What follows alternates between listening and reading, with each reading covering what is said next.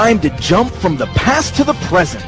Join your hosts Alan Price and Chris Vint as they power up and analyze games from today in ORS Reviews. Now it's over to the reviewers exclusively on PopCultureNetwork.com.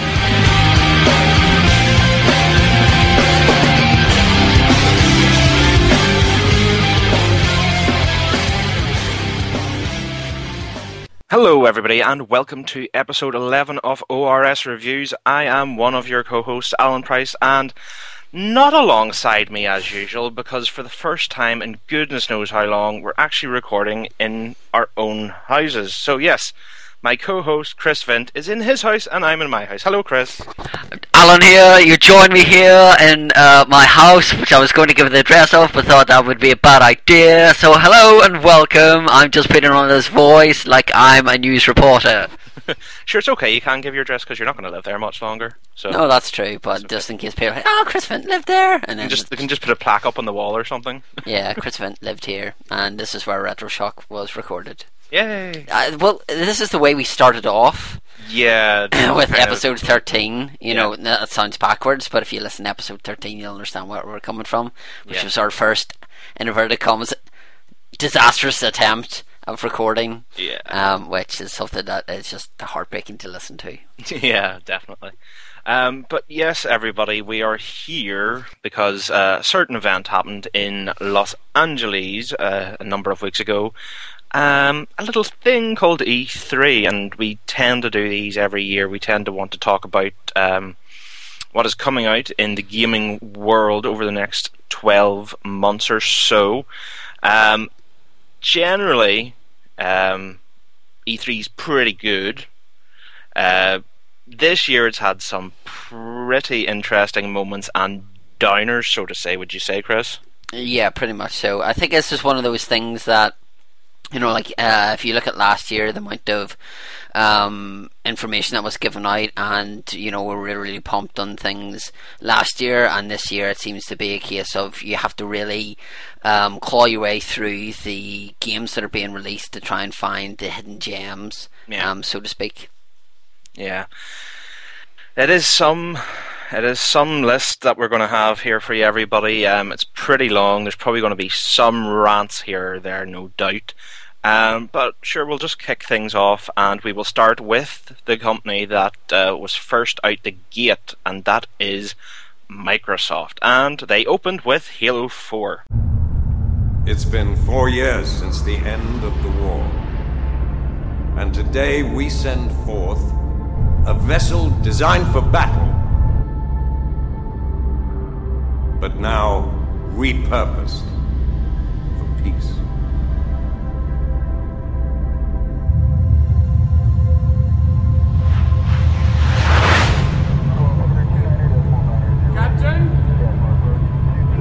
Home to 17,000 of our best, our brightest. This is the culmination of human achievement.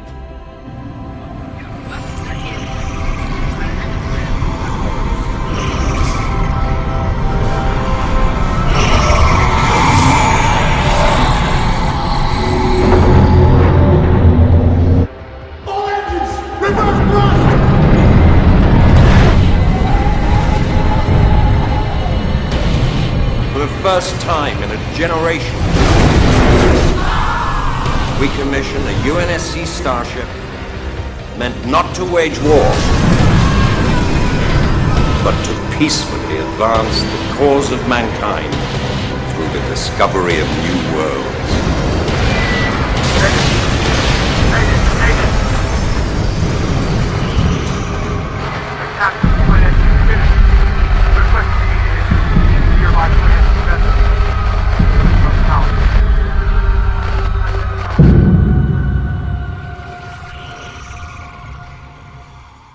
Chris, what did you think of this? Uh, very, very good. Um, thought the trailer for it looked excellent. Um, Microsoft are always it's always very good to do a trailer um, to do with as we'll get on to later with Star Wars um, that shows you know um, the CGI the um, FMVs of them um, and not really show much gameplay um, it's really the gameplay that you're sitting there thinking right okay you know this looks this looks good you know this looks really really fun etc but um, it's something that'll sell well due to the fact that it's it's a Halo game. Um, but again, as we'll touch on later on, a heck of a lot of sequels in this one. Yeah, uh, it looked good to me. Um, it's it was a good way for Microsoft to kick off. You were kind of sitting there watching, and you were thinking, "Okay, good start. Okay, that's it's promising. Um, this conference could go pretty well." Um, it was nice to see some gameplay footage, if at all limited, um, which is, was kind of the running theme during a couple of conferences. Um, but apparently, the uh, guys, I think, what is it? Um, what's the name of the new studio? It's like 343 Industries or something like that. Mm. Who are doing Halo 4 had been working up until like a day or two before E3 to get even this small amount of in game going. Well, that doesn't really um, hold out much hope for it to be ready for November time if they're struggling yeah. to get you know like a couple of minutes of footage ready. Yeah, you know for them. Um, I don't know. I've I have a bad feeling about this. I don't know whether it was they wanted to specifically show this part of the game and they wanted to get it done, or they just don't have anything else fully ready yet. Um, but yeah, I would be slightly worried um, about either not getting finished in time and having to be pushed back, or maybe getting a lame version of the game coming out and needing crazy amounts of updates or download content. Yes, exactly. Uh, which seems to be the way forward with a lot of these companies nowadays. Anyway, uh, we'll move on from Halo 4 and go to the exciting news that they have confirmed Kinect controls for both Madden 13 and FIFA 13. Wow, isn't this so exciting, Chris? Yeah, it really is. Considering I don't play Madden, I don't have a Kinect, and for some, re- I wonder if um, th- they will allow um, language that is, let's just say, of a creative type at yeah. referees. I don't think I've heard, "Oh, referee, you need glasses. You're so blind, you silly fool." Well, I don't uh, think well, well, apparently, when they were uh, promoting it, they did say that you will be able to hurl abuse at the referees. Mm, yeah, but uh, there's a fine line from American versions of that and Northern Ireland versions yeah. of swearing at people. Yeah. Um. So, uh, again, it's just it's just uh, a thing that you know, like year on year, they have to improve the FIFA's, the Maddens, the NHLs, etc. And this seems to be the biggest thing. Um, I can't see a lot of people coming into stores buying FIFA and saying, "I need a Kinect for that." Yeah. I could see it from maybe Mass Effect and Skyrim yeah. more than I would for these two games. But um, it's just something year on year, you know, uh, it sells well. So regardless, I don't see the Kinect capabilities catching on really. Yeah, I don't see them selling a 10 ton of Kinect simply based on these two titles. Um, haven't seen them demo it. The Madden one, extremely lackluster. It's just, again, if you know, hike, hike, and all that sort of stuff, doing all your silly commands. Sorry, what uh, was it again? Hike! Okay, I just wanted to hear you say it one more time. um, but yeah, for us over here, Madden's just completely it shoots right over the top of your head. Um, FIFA 13, I don't see how much it can really, you know, advance the game apart from hurling abuse at the referee. Mm. Um, I would laugh if they did have the understanding of swear words in it, and like you got a red card for card for swearing at the referee or something, uh, there'd be a lot of people over here getting red cards. But anyway, moving on to Forza Horizon. Again, this wasn't one we got any in-game footage of. It was just a trailer. Um, and again, it seems like one of these games that seems to be getting loaned out to other studios. Um, because obviously it was done. Forza's generally done by Turn 10, and is a Microsoft studio. But Forza Horizon is being done by some sort of outsourcing um, studio in the UK. And to be honest, everybody's not overly excited about this because you recently bought Forza 4, if my memory serves me, Chris, yeah? Yes, that's right, yeah. Yeah, this looks like Forza's trying to go the Need for Speed route. I don't know that's, about you.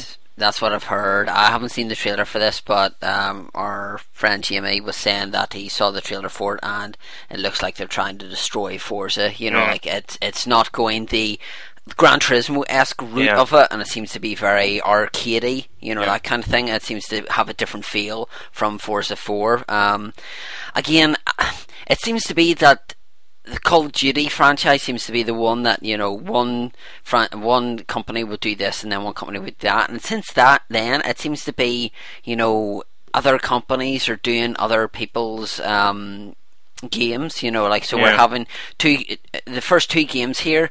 Um, they're not like Bungie or they're not you know Turn Ten who are the people who made the games what they are. They're other companies who, Yeah. to be honest, have no real track record in the gaming industry. Yeah. So um, yeah, a bit of a bit of a shocker with that one. I don't. I don't think it'll be one I'll be rushing for. Um, next up, we'll have Gears of War Judgment, which, um, by all uh, looks of it, seems to be a bit of a prequel. Chris. Yeah, it's uh, Baird is one of the characters from obviously the um, the um, first game. He's in the first game. I know that much. I think he's in the second, possibly the third. Um, so it does look like this is how you know the whole um, locusts and everything come into play because uh, kind of the end um, clip is kind of him kind of he's in handcuffs and he's kind of smirking as if to say yeah I've done this right or something but uh, looks good uh, certainly uh, shocking that was probably one of the biggest um, announcements there was the Yeah. fact that we have Gears of War Judgment but again this isn't I think this is Epic Games and somebody else doing it um, no, uh, Epic Games aren't solely doing it, so again, another company is involved in this here. Yeah, you I know, think. I think if memory serves, it's Epic Games and the company that, um, in cooperation with Epic, did Bulletstorm. Oh yeah, yeah, that's right. Yeah. So again, it's like you say, there's some sort of outsourcing. And again, we didn't get any in-game footage at all. This was simply a trailer. Um, but moving on, the next one we don't have these issues with. Uh, the next one is Resident Evil Six. Um, we see plenty of trailer footage. We see plenty of in-game footage. So I think I'll let Chris talk about this first, considering he's the big Resi guy. Yeah, well, obviously, um, they're show you a new trailer. Um, anyone who's bought Dragon's Dogma on the uh, 360, um, you actually get early access to the demo. Um, getting it 60 days early, you're actually getting it on July instead of getting it in September. Um, yeah, so um, you see all the characters in it. You know, very very beautiful trailer. It's on the marketplace on Xbox or PlayStation Network. Um, we then see Capcom did um, live streaming of playing 10 minutes of the demo now. There are 10 minutes for each character, so I assume this is what that's going to be released to the public because it looks pretty much ready and looks pretty much good. Um, the first one they did was Leon and his partner um, Helena Harper, if memory serves. Um, so you're seeing them. Um, basically, one of the guys, um, his daughter, has been taken away by like the zombies, and you have to try and find her. Really, really interesting. The kind of twist there that they do. Um, next one was uh, Chris Redfield and his new partner, uh, Piers Another Ni- one. Piers Nivans, I think it's pronounced. Right. Um, so you're uh, in the you're in China. Uh, basically, it's very much like rooftop, you know, like all this kind of things. But they were saying that um, if you shoot somebody in the arm, their arm will kind of sprout out and get wings. If you shoot their legs, you know, this will happen. So um, it is mainly based on ammo is very very scarce. It's always been scarce in Resident Evil games, Yeah. but it's going to be more scarce in this. Jeez. Um, so you're going to have to use your melee attacks. Like there is one where Chris runs up the stairs, and uh, there's a guy near a um, railing, and Chris just grabs him and throws him off the railing. You know, sort of things like that. And the last one we see is uh, spoiler alert here is Jake uh, Muller, who is Albert Wesker's son. and he partners up with Sherry Birkin, who people may remember from the first one. Now he has kind of you know some kind of different moves because obviously his daddy um, had like um, the uh, kind of mutated and stuff, you know, like Yeah. had different abilities. Anyone played Resident Evil 5, you know what I'm talking about with him and his matrix moves, so to speak. But an interesting fact here is say, I'm playing online with Alan, and say, our good friend Mike Lacey is playing online with Ryan Porter, and Alan and I are playing as Jake and Sherry, and Ryan and Mike are playing as Leon and uh, Helena. Helena, Helena, whatever. Um, our stories intertwine. So then, for a brief moment or however long it lasts for, you can have a four-player co-op, That's which pretty is cool. pretty cool. You know, so that's that's a first for me. You know, like that you can start off as a two-player game and then you can meet up with friends or uh, people just maybe random. You know, that you can meet up with them and then obviously help their side out. And then obviously, if you then start playing as the other part of it, you see how they all intertwine. So it's very much like Pulp Fiction in a sense of if you get introduced to the characters, you kind of see how they, all the characters meet together and all that kind of thing. So uh, very very excited for this game. Everyone knows I'm a huge Resi fan. Um, really really excited for this one. Um, I love the fact that they actually brought the release date forward instead of putting it back. First time in a long time that we've actually had um, things brought forward, whereas obviously the likes of Aliens, Colonial Marines is now next year, uh, probably 2014, unless we'll get on Splinter Cell shortly. But yeah, um, if you've bought Dragon's Dogma, July 1st, I think it is, you get the demo. Um, so really looking forward to that and getting hands on with it. So that'll probably be in, in ORS reviews at some stage. Yep. Um, yeah, I was really impressed with this, and um, as everybody will see on our, our awards later, um, it does get recognised twice. Um, but yeah, it, it is amazing to see that the games came forward in date instead of getting pushed back. But from the footage we've seen here at E3, you can kind of see why the game looks pretty close to being ready to go from the footage we have seen. Yep. Um, and plus the fact that it's done by Capcom, it's their largest amount of people to actually Yeah. get a game ready. So they haven't outsourced it; they've stayed to where it is. And you know, like the fact is, they did uh, questions and answers with the developers and stuff as well, which was really good. So Capcom seemed to go all out to kind of please the fans, to give the fans what they wanted. They give them a trailer, they give them thirty plus minutes of gameplay footage. So you know a lot of a lot of good things going on there. Whereas you know with some mentioned there, um, like Microsoft the Fable the Journey, um, yeah, okay, whatever. um, you know, like very very little amount of gameplay footage there, and also they're actually bringing out two different editions for 360 and PS3, like Yeah. collector's editions. If you have a PS3, you lucky son of a guns, um, you get Resident Evil 1, 2, 3, 4, 5, and 6. if you have a, a 360, you get the Degeneration um, film, Resident Evil 4, Code Veronica 5 Gold Edition, and 6. So if you're missing out on any of those there, I think it's about $90. So, or if anybody that's listening to this in Japan can help Chris out, yeah, I'm not spending um, $800 on a um, version that has a replica Leon jersey. Even in the Capcom gameplay, they actually poked fun at that and said, like, yeah, well, you're mega rich, you could do this. Why anyone wants to is beyond us. You know, like, and that's the people from Capcom saying I that, know. you know. Um, but it is crazy. Like, yeah, it's something that I, I would love to get, but I'm certainly not shelling out that much money for yeah, a jacket. Especially in this weather. I know. And the thing is, as well, if you were to do that, let me think of the customs charges. oh God, above yeah, twelve percent and eight hundred pounds. I don't want to know that. Thanks. Yeah. Uh, anyway, moving on. This is kind of where things went a wee bit to pot for uh, Microsoft because we kind of disappear from the games. And you'll see what I mean in a second. Xbox is doubling its entertainment range, adding the likes of NHL Game Center and ESPN going 24 hours. No, it surprises me, Alan, that you've mentioned NHL and you sound really, really disappointed with this. Yeah, don't get me wrong. I would be inclined to uh, get Game Center, but the thing is, it's. I think it's just the disappointment is, as in this was the start of where things went downhill for Microsoft in terms of this conference, and I think that's just kind of brought my whole kind of excitement down. Um, yeah, but don't get me wrong, NHL Game Center I will probably end up getting. I would not be surprised about that at all. But a lot of this stuff that's been mentioned in this kind of section is more than likely going to be for the Americans, and over here in the UK, we will probably get very, very little, you know, little of it. Um, time will tell on that front, but so this is point one. So we've started with entertainment. um, then uh, a fellow from Nike comes out and goes, "Hey, look, we're Nike. We're going to make you a fitness game." Yeah. So it's basically just a it, it's just a big advertisement thing, like uh, Evolution was for Head and Shoulders. Look, here's a fitness game. Oh, by the way, it's Nike this, Nike that, Nike the other. Um, yes, we kind of then got a kind of halfway house with Dance Central Three with Usher. That was an exciting performance. Uh, yeah, that just sums it up there, everybody.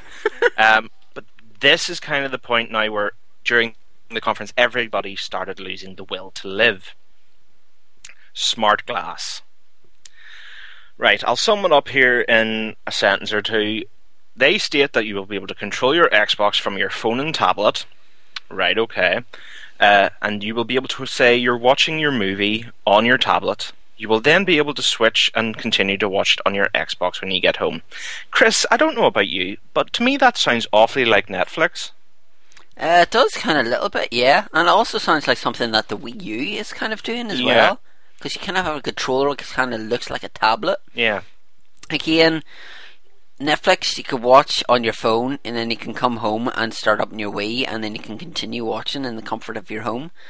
Not something groundbreaking, not something particularly interesting, not something that I think a lot of people are going, oh my god, that has made my year, That Yeah. is me sorted for the rest of the year now. Yeah. I, personally it's- speaking, it's not uh, good. no, it's it's it's like a lame duck. You might as yeah, well just and this and this was what Microsoft focused on for probably a good 30 35 minutes of this conference. This was kind of what they were considering as their headline. Um, Now, to be honest with you, I would uh, expect this more of Sony. Yeah. Sony being an entertainment, you know, Yeah. Sony obviously have TVs, have DVD or Blu-ray players, etc., etc. Yeah. Whereas Microsoft kind of, you know, Microsoft obviously had the Zune, which was a huge success. Um, but you know, the, the, the well, okay, no, I No. can't even think of words. No, No. I'm kind of stumping now. it, it, it isn't good. It isn't good. Um, because at the end of the day, right, every they're going on about this. Oh, look, you'll be able to flick. Basically, right. So last year and the year before, we had the whole big thing about Kinect. Right, you can control your Xbox with Kinect. Um, okay, that's that's that's fine. You can use your voice and you can use your hand motions. Yeah, that's great. So right, what we're going to do this year, um, you can control your Xbox with your iPhone, or you control your Xbox with your tablet. Yeah. So basically, each year we're just getting a new way to control your Xbox. That doesn't. Yeah. That that that But then uh, somebody somebody said on Twitter like uh, they were doing a something in the conference and they must have been searching for something on Bing and went, "Who actually uses Bing on their Xbox? No, no. I've never used that in my life." Yeah. No, it's basically Bing's just Microsoft again trying to have their version of Google, and it's just Yeah. not. It's just not there at all. Um, but yeah, at the end of the day, right? What Microsoft are trying to come up here with is again, like you say, the Wii U uh, and its tablet. But if you think about it, there's been universal remotes around for years. These big sort of tablet things that control everything in your house. You know, be it your lights, your music, your sound system, and your TV. So it's just a very limited version of that. So, No, it- it's so just- it's not groundbreaking at all, guys. You know. It's just something that's not very interesting, to be brutally Yeah. honest. Uh, anyway, next again, wow, groundbreaking and exciting is Xbox getting a web browser with Internet Explorer. Oh, yippee! Because the 3DS doesn't have that, and the PS3, whenever it first came out, didn't have that. Yeah. Um, they're claiming that other people have done it wrong. We're doing it right. Oh, right. Okay, Yes. fine. Yeah. yeah. So in other words, what they're doing is they're saying here, go and buy the messenger kit, or Yeah. what we'll do is we'll bring out our own version of a keyboard for you to buy to make sure that you're surfing the web right. Yeah, exactly. Um, next up, we kind of went back into sort of game territory um, when Resident Evil 6 and Tomb Raider, uh, it was announced that uh, they've exclusivity uh, deals with Xbox for the download content. So, a bit like it's been over the last few years with Call of Duty, in that um, there'll probably be a month or two head start for anybody on Xbox for the download content that's coming out for those games. Um, I suppose we'll have a quick uh, mention of Tomb Raider. Again, graphically, it looks very good. It's now being done by Square Enix, which I think will be rather interesting. What about you, Chris? Yeah, the, the trailer was not what we're used to um, uh, with Tomb Raider. You know, very very graphic, um, especially whenever you know she's got something in her side and she pulls it out and stuff. Not the Lara Croft that we're used to. A younger Lara um, Croft as well. Yeah, uh, it seems to be that I think uh, Uncharted is kind of st- stuck a boot in yeah. into Lara Croft almost, yeah. and they've had to kind of reinvent it and make it a bit more appealing and aggressive for mm. people. But um, I've always kind of liked the Tomb Raider, uh, Tomb Raider series, not as much, you know, like as Resident Evil, obviously, but. Um, it certainly looks worthwhile, and uh, I think the last one they did was the Guardian of Light, which was uh, download content yeah. on the Xbox. Um, so I think they've already you know mentioned download content for this before they've you know we've really seen a lot of gameplay footage for it, which kind of is a bad move. You know, like mm. whenever you don't really see that much of a game, and you're already touting download content. Yeah, you it's, know, it, it's that that was the big thing. Like that was you know, it's all well and good. Xbox announcing, yeah, look, we've got exclusivity deals for DLC, but you're literally announcing DLC for Resi Six, which is coming out in October, and Tomb Raider, which is more than likely, I think, is it next year now? You know, like it's not, yes, it's yeah. not even this Christmas, and you're already announcing DLC for it. You know, come on, seriously. Um, but um, on a brighter note, we got to see the South Park game, and with that, now uh, don't get me wrong, everybody. I'm I was not overly excited about seeing the South Park game or anything like that, but needless to say, I am now interested in playing the game simply based on what happened during this segment. Um, we saw the trailer, and then, believe it or not, out came Trey Parker and Matt Stone. My goodness, this brightened up such a dull conference. It was unbelievable, and they literally put the boot into Microsoft by mocking Smart Glass. Yeah. So fair play to these guys it really was a highlight, and it's kind of weird because considering Chris and the guys were over at mine, I think it was what was it probably about a month or so ago. We watched uh, BASEketball, mm-hmm. and my goodness, it's weird seeing these guys older now. Yes, it is. It is. Um, the what? I think it's Matt Stone. Is Matt Stone like the baldy kind of one? I can never know. He was. He was. He was the one with the. Um, uh, you're thinking he was the one with the big curly hair in basketball, yeah, but now yeah, he's all, well, now he, all shaved. Yeah, he looks he actually looks a lot better, I think now. whereas the other one, you know, does doesn't look any different. He just looks the exact same. You know exactly, but yeah. Uh, yeah, it's you know fair play to them for making fun of the smart glass thing. You know, like you always want to play a game that's in your oven that's hard up, and you're in your fridge. You always want to do that, right? so yeah, they're basically just talking about they had to map up map out the South Park world. They didn't know how to get from Cartman's house to Kyle's house, you know, so they had to actually come up with like, you know, like a kind of a plan of where everything was. Very much like if you ever played the virtual, um, the virtual uh, thing of Springfield, where you were able to walk from like the school to Moe's to you know to um, the church, you know this here yeah. they had to kind of do that. Um, it was good to see them there. You know, like obviously they're very excited for it, and, and they seem very hands-on with it because they were literally saying, as soon as we leave here, we have to go back to the studio and continue working on it. Yeah, so I mean, they're coming up with the scripts and stuff. You know, like they've. Um, it does look like you're basically going. It it's basically looks like an interactive version of the cartoon. Yeah, uh, it does look that true to it and everything. Um, and it does look quite a good game. And again, that's one that's coming out next year. So yeah, um, nice for them to tease it and be interesting to see if we get an episode in the future that kind of has that kind of uh, mentioned in it, like they have with other games like Warcraft and stuff. Yeah. Um, next point is Microsoft are starting or had started technically. Um, it was just mentioned on during uh, E3. Um, they've started like a ninety nine dollar subscription deal for an Xbox 360. So a bit like mobile phone contracts. Uh, you put ninety nine pounds down, you buy your Xbox, and then you're paying like fourteen dollars ninety nine over. You know, I don't know whether it's monthly or bi-monthly or what it is. Um, so basically, exactly like a phone contract, in that you get it cheaper now, but pay for it over the long term. And they tend to think this is the future. They're testing the water to see if this might be the future for when they eventually go next gen. Whether people would rather pay outright, be it four hundred dollars or whatever it is for the console, or say, okay, I'll pay you hundred dollars now, and then over so many months or a year or two, I will give you so much a month, and then obviously it'll work out more in Microsoft's favor because they'll get more money. Mm-hmm. But whether it's going to pick up or not and catch on, I don't really know because I don't think it's the best thing to test it on. Is testing it on your console that is probably in its last year or two of life. The reason why I think they're doing this is because it's been such a huge success with Apple with their iPhone and their iPad. Yeah.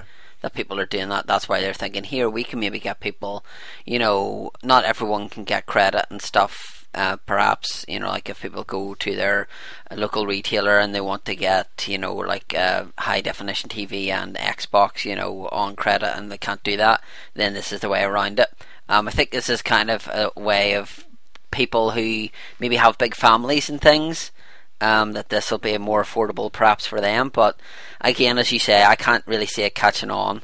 Um, I don't see know, I don't see it happening over here at all. No, and it's a case of only Microsoft are doing it. You know, Sony aren't doing it or anything like that. Yeah. If it was something that, you know, if it was something that um, Nintendo had announced for the Wii U, you know, that would have been perhaps more Yeah. interesting than uh, Microsoft kind of saying, you know, right, well, we're we've still got maybe another two years left on in the in the Xbox. So what we'll do is we'll just reduce this because, t- to be honest with you. Uh, you could probably walk into your local Best Buy or Target and stuff and get it cheap enough there anyway. Yeah, You know, because so- what was it? I was saying they were selling. There was there was an online offer there only a while ago over here, and you were able to pick up. I think it was a 250 gigabyte Xbox and two games, and it was 150 pounds. So you know that's just a little bit over what probably about 230 dollars, Yeah. which isn't bad. So if you think right, they're wanting 99 dollars, and then you to pay a subscription fee. Really, if you just stop yourself from buying maybe the Xbox for an extra month and just save that bit extra, then you can just buy it for yourself outright and go from there. Um, so yeah, whether it catches on or not, who knows? Uh, then dramatically, Xbox just decide to, oh right, that's the end of the conference, and close with Call of Duty Black Ops Two. Yeah, needless to say, I think everybody who was sitting there watching the conference just went, uh? It's just like, is that seriously? Is that it? Is that it over? You know, Yeah. don't get me wrong, the footage they showed, and uh, it was in-game footage and all as well of Call of Duty Black Ops, looked good.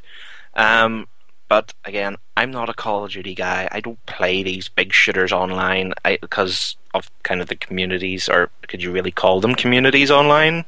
Uh, I don't really think so. Um, we all know it'll sell tons. You don't really have to sell it to people. It's as you know, it's bought as much as what Coca Cola would be, or bread, or milk, Yeah. that sort of stuff. Um, a bit of a lackluster conference, wouldn't you say? Yeah, very much so. You know, it seems to be a case of the more, oh, you can get an Xbox for this amount, and hey, you can control your Xbox from a tablet. But you may not have a tablet because you have to go and pay $99 and pay the rest for us to get your Xbox. So, no, I didn't really think it was something that was particularly interesting, to be honest with you, and something that I just thought, well, I'm not really that bothered with it. The only interesting thing there, two interesting things were were Gears, well, three Gears, Halo Four, and South Park. Yeah. You and know, you never, you didn't think you were going to be saying that. No, exactly, but um, that that's it. Obviously, Resi Six, you know, was there and and stuff, but um, no, uh, I'm not a fan. Uh, Call of Duty, uh, kind of, uh, kind of got bored of that around the fourth one. The fourth one was Yeah. the last one I truly enjoyed. It's, So it's just, it's just went too far into the FIFA territory now with pumping them out every year. yeah, Um, so really, when I was watching this and I was I was tweeting away on the Retro Shock feed and getting shut down by Twitter for tweeting too much. Um, before this, uh, before I did get shut down, I gave this conference a rating of a C minus. I think if my memory serves, you gave it pretty much the same, didn't you? Yeah, yeah, there wasn't anything there that I was just like, oh my god, you know, like that is just incredible, you know, etc. But as it'll be a growing trend, um, the more we, the more we go on, bar one, Yeah. do believe. Yeah, pretty much. Um, they're all sort of on this level. Then there's one that's kind of, you know above the rest, and then there's one that's just very slightly above the what you would call rubbish lot. Um, so yeah, that's it for Microsoft. So we will go to a break, and then we will come back and speak about Sony and see what they've had in store for us. So we shall see you all after the break for some Sony talk. Look at me. It's gonna be okay. Look at me. Look at me. It's gonna be okay. Just keep your eyes on me. Help me. I'm gonna get you out of here, Deborah. Deborah, look at me. We're gonna get through this. No, let her go! Get away from Not her! Not my sister! Take me! Please! I'll do anything! Please! Please! Please don't hurt her! Deborah!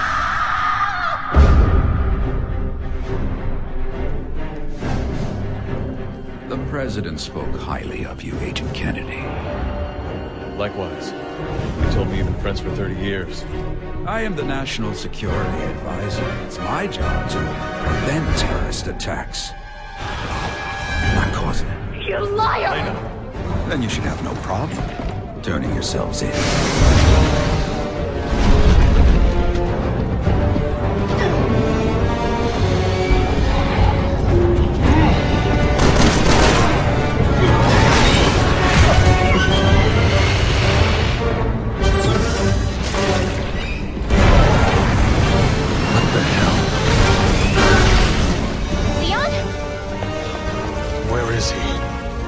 To know. Jake, let me handle this. Look out! Looks like things just went from bad to worse.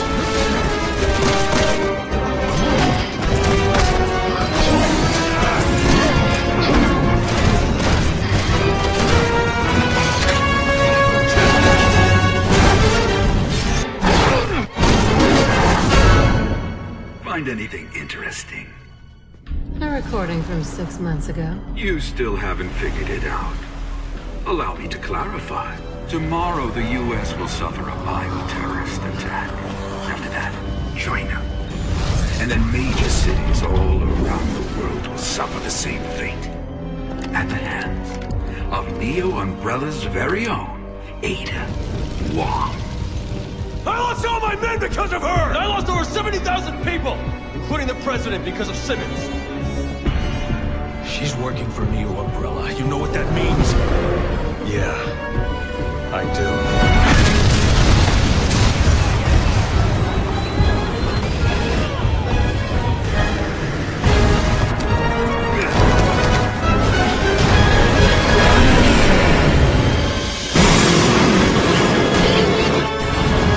Captain! Run out! Take every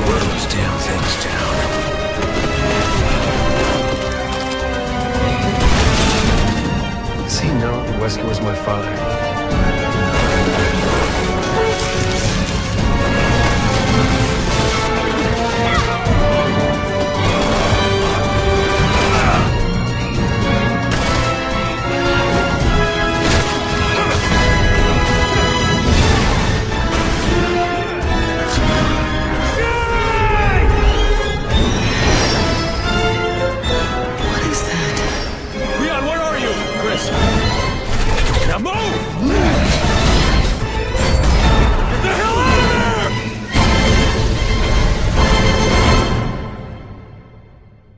Resident Evil 6.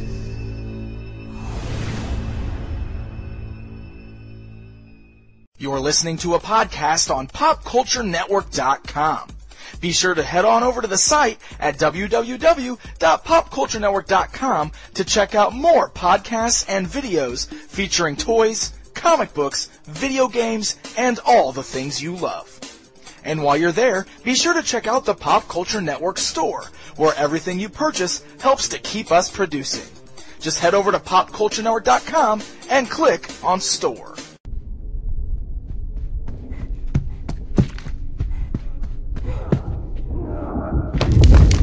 Oh man.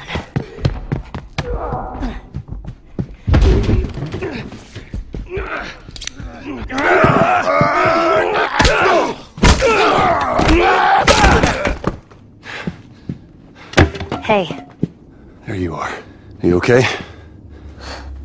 better than that guy.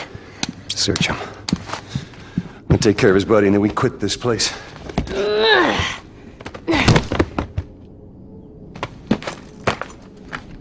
Ah, Bingo.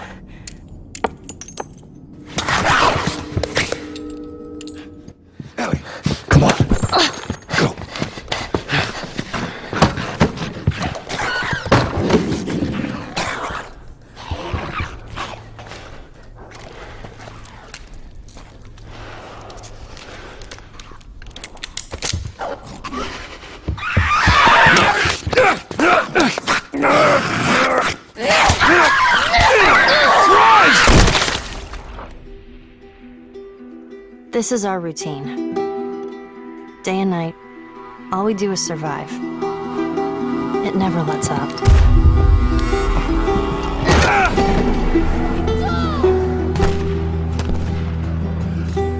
He tells me how these streets were crowded with people just going about their lives. Must have been nice. And welcome back from the break, everybody. We hope you enjoyed the lovely game trailers there we had for you. Um, it's now time to talk about Sony. Um, to be honest, we don't think this segment will probably last as long um, as the last one. There's stuff to rant on, but there's not as much stuff to rant on. Um, so Sony, because it means you'll technically get a better grade probably here by the end of it. Um, but we'll kick things off with Sony with PlayStation All Stars for PS3 and Vita. Hmm, Chris, I don't know about you, but this reminds me of something. Uh, does it? It reminds me of a game that was released not too long ago on both PlayStation and Xbox called Cartoon Network. Uh, which basically had like Johnny Bravo fighting Dexter and things like that. But it also reminds me of A, Smash Brothers, and B, WWE All Stars. Yeah, because the All Star part of the logo looks exactly the same as the All Star font from the WWE game. So literally, Sony have went and uh, stole ideas or you know fiddled about with the formula from about three You different haven't even, things. yeah, All Stars Battle Royale as well. It's not a case of All Stars, you know, battle for, you know, Something battle your, battle for yourself or something like that. It's Battle ba- for yourself. Battle Royale. Okay, yeah, because that's not a wrestling term, is it? Yeah. Um, now, don't get me wrong. This probably will be cool to try. Um, you'll probably play it for all of five minutes and go, "All right, okay, that's cool. Fine, move on." Um, mind, um, don't think it'll end up getting here on an ORS reviews because um, it's not something I'll probably buy until maybe it's like a fiver. Uh, that might be a while. Um, but some of the characters in it, yeah, it's kind of cool. You've got Nathan Drake from Uncharted, and uh, I think I'm not saying that it's cool, but the Sly Raccoons in it and all that sort of stuff. Um, oh, PaRappa the Rapper's in it as well. What the hell? um, How's he going to fight? I know, I don't get it. Is he going to throw like DJ discs at you or something like that? Yeah, but he's like uh, two dimensional. That's like having a Paper Mario fight, uh, you know, Princess Peach. That's true. Um, and then you're going to have the the one that would uh, the only thing that would get me at all interested really to play it is uh, apart from Nathan Drake, the Big Daddy from the first Bioshock's going to be in it. So you're going to be running around with his giant drill and throwing people across the room and all that sort of stuff. Um, but again, they didn't really reveal too much with this. It was more sort of, oh look, here's who's involved. Um, anyway, that's that's really all they showed about us. But it's effectively it's a Smash Brothers rip off. Um, again, Sony cool for creativity there. Um, then we had um, another couple of Vita things. Um, this was what Sony kind of needed to do. Uh, they needed to get some focus put back on the Vita because obviously everybody's been a wee bit not down on the Vita, but simply the sales haven't been there, and people are saying, "Oh, the price, the price," um, which again is a point later on. Um, it was announced Assassin's Creed 3 Liberation for Vita, which is going to be some sort of tie-in to the main Assassin's Creed 3 game. Um, how that's going to happen or not, um, we don't know. It's going to be the first female protagonist for the Assassin's Creed series, uh, so that's exciting. Um, but the, again, we haven't seen much apart from mainly a quick trailer, which did apparently show some in-game footage, but just looked a wee bit too good, in my opinion. Um, Yeah, I suppose the bigger announcement for Vita is what we suspected would be coming. Um, is Call of Duty Black Ops Declassified. Um, Chris, I don't know about you, but do you think this will sell well? Come say, obviously the way um, you know, there's always midnight launches for Call of Duty, and we always get sort of Xbox usually outsells PS3 by a good bit. Do you see Vita, if it's launched at the same time, selling anywhere near, you know, a good, a decent amount of copies? No, because it's the same way that with the um, the Wii and the DS used to bring out their versions of it, and no, um, I think they really need to do something with the Vita. They always, you know, bring out their consoles, and then it's kind of it's it's almost like an afterthought. You know, like if you look at a 3DS, you've got like loads of games coming out for that. Um, and then we've got like what two games announced for the Vita at Mm. uh, conference, and then how many games did we get announced for the, um, or how many games do we see footage of for the 3DS? You know, Yeah. um, Sony should just, I think Sony should just back out of the handheld market because it seems to be a case of they're bringing out games, they're bringing out games that have successful franchises to think you know, like oh, there's you know, like there's guys who buy all the Assassin's Creed. So if we put out one on the Vita, then they'll buy Vita to then play that. Uh, it doesn't work like that. Yeah. Um, I wouldn't go and uh, spend a two hundred and fifty pound on a machine to just play a game. Uh, Yeah. I need to get a little bit more than that, you know, for it. Yeah. But um, that's just that's just my opinion on. it. But I I don't see it doing anywhere near the numbers that they think that'll do. Yeah. Um, do not get us wrong. In my opinion, the Vita is a fantastic piece of kit. Graphically, it's great. All that stuff. But again, PlayStation have done what, in my opinion, they did with, the original PSP when it came out. Is there has been a lack of games and a lack of good games. You got the likes of you know your third party stuff from Ubisoft and all, and that's not knocking Ubisoft. Their support of the Vita when it came out was fantastic. Um, but if it wasn't really for those guys, there would have been an even bigger lack of games for the Vita at launch. And you've kind of had your launch window here for the Vita, and you've had your games come out, and it's just completely dried up. Yeah, it's a case now. If you go in the stores, like where I work, you know, the Vita is like in a wee corner, and the 3DS and the you know like games are like on like on the back of the wall, and uh, you always get more people coming in looking for a 3DS more than you would a Vita. Mm. Um, I think it's a price point. I think the fact is, you know, for the same price of a Vita, you could buy yourself a 3DS and a couple of games, and it's not as if they're duff games. Yeah. You know, it seems to have better connectivity with other uh, people, etc., etc. You know, like uh, obviously we played Mario Kart whenever we went down to um, play Mass Effect, all of about ten minutes because somebody forgot their charge their I know, 3DS. I know. Yes. Um, but you know, say like whenever Alan and I are going to uh, America, that's something Woohoo. that that's something that will be a big plus for us. Will be a case of you know we'll probably get a game or two like Mario Kart or you know like whether I have Kid Icarus and Alan has you know Super Pokemon Rumble and we play that for uh, a while. Alan plays it for all five minutes, but you know like it would be a case of we would have more fun with the games there. Yeah. and you have like the Four Swords Adventure, which you can play um, up to four players. But I think Nintendo hit it on. I think Nintendo hit it on the head with their consoles. They look after them, and you know, like they give the fans what they want. There's a prime example. And, well, we'll touch on that later on. But um, whenever it comes around, I'll tell. I'll tell you what I mean. Yeah. I mean by that. About Nintendo giving the fans what they want. Yes. Uh, up until now, they have. Okay, we'll go with that for now. um, there's a new God of War game coming out. I think it's like March next year. Again, I've not been a big God of War player. Um, I have heard from people it is a good series, but again, I used to be a big Sony guy. I had PlayStations, you know, PlayStation One, PlayStation Two, PlayStation Three first, and then I got an Xbox, and everything changed. And the PS3 is sitting in the corner as a Blu-ray player, um, and this wouldn't be a game, even having seen the footage, that would make me go, "Oh, I have to go buy it," and I'm gonna, you know, reboot up the PlayStation and get going with that. Yeah. Um, after that, we have Little Big Planet Kart. Wait a second. Right. Little Big Planet Kart. We had Mod Nation Racers this time last year. by the same developers, by the same company. I thought the whole reasoning behind Mod Nation Racers was that it was like Little Big Planet Kart.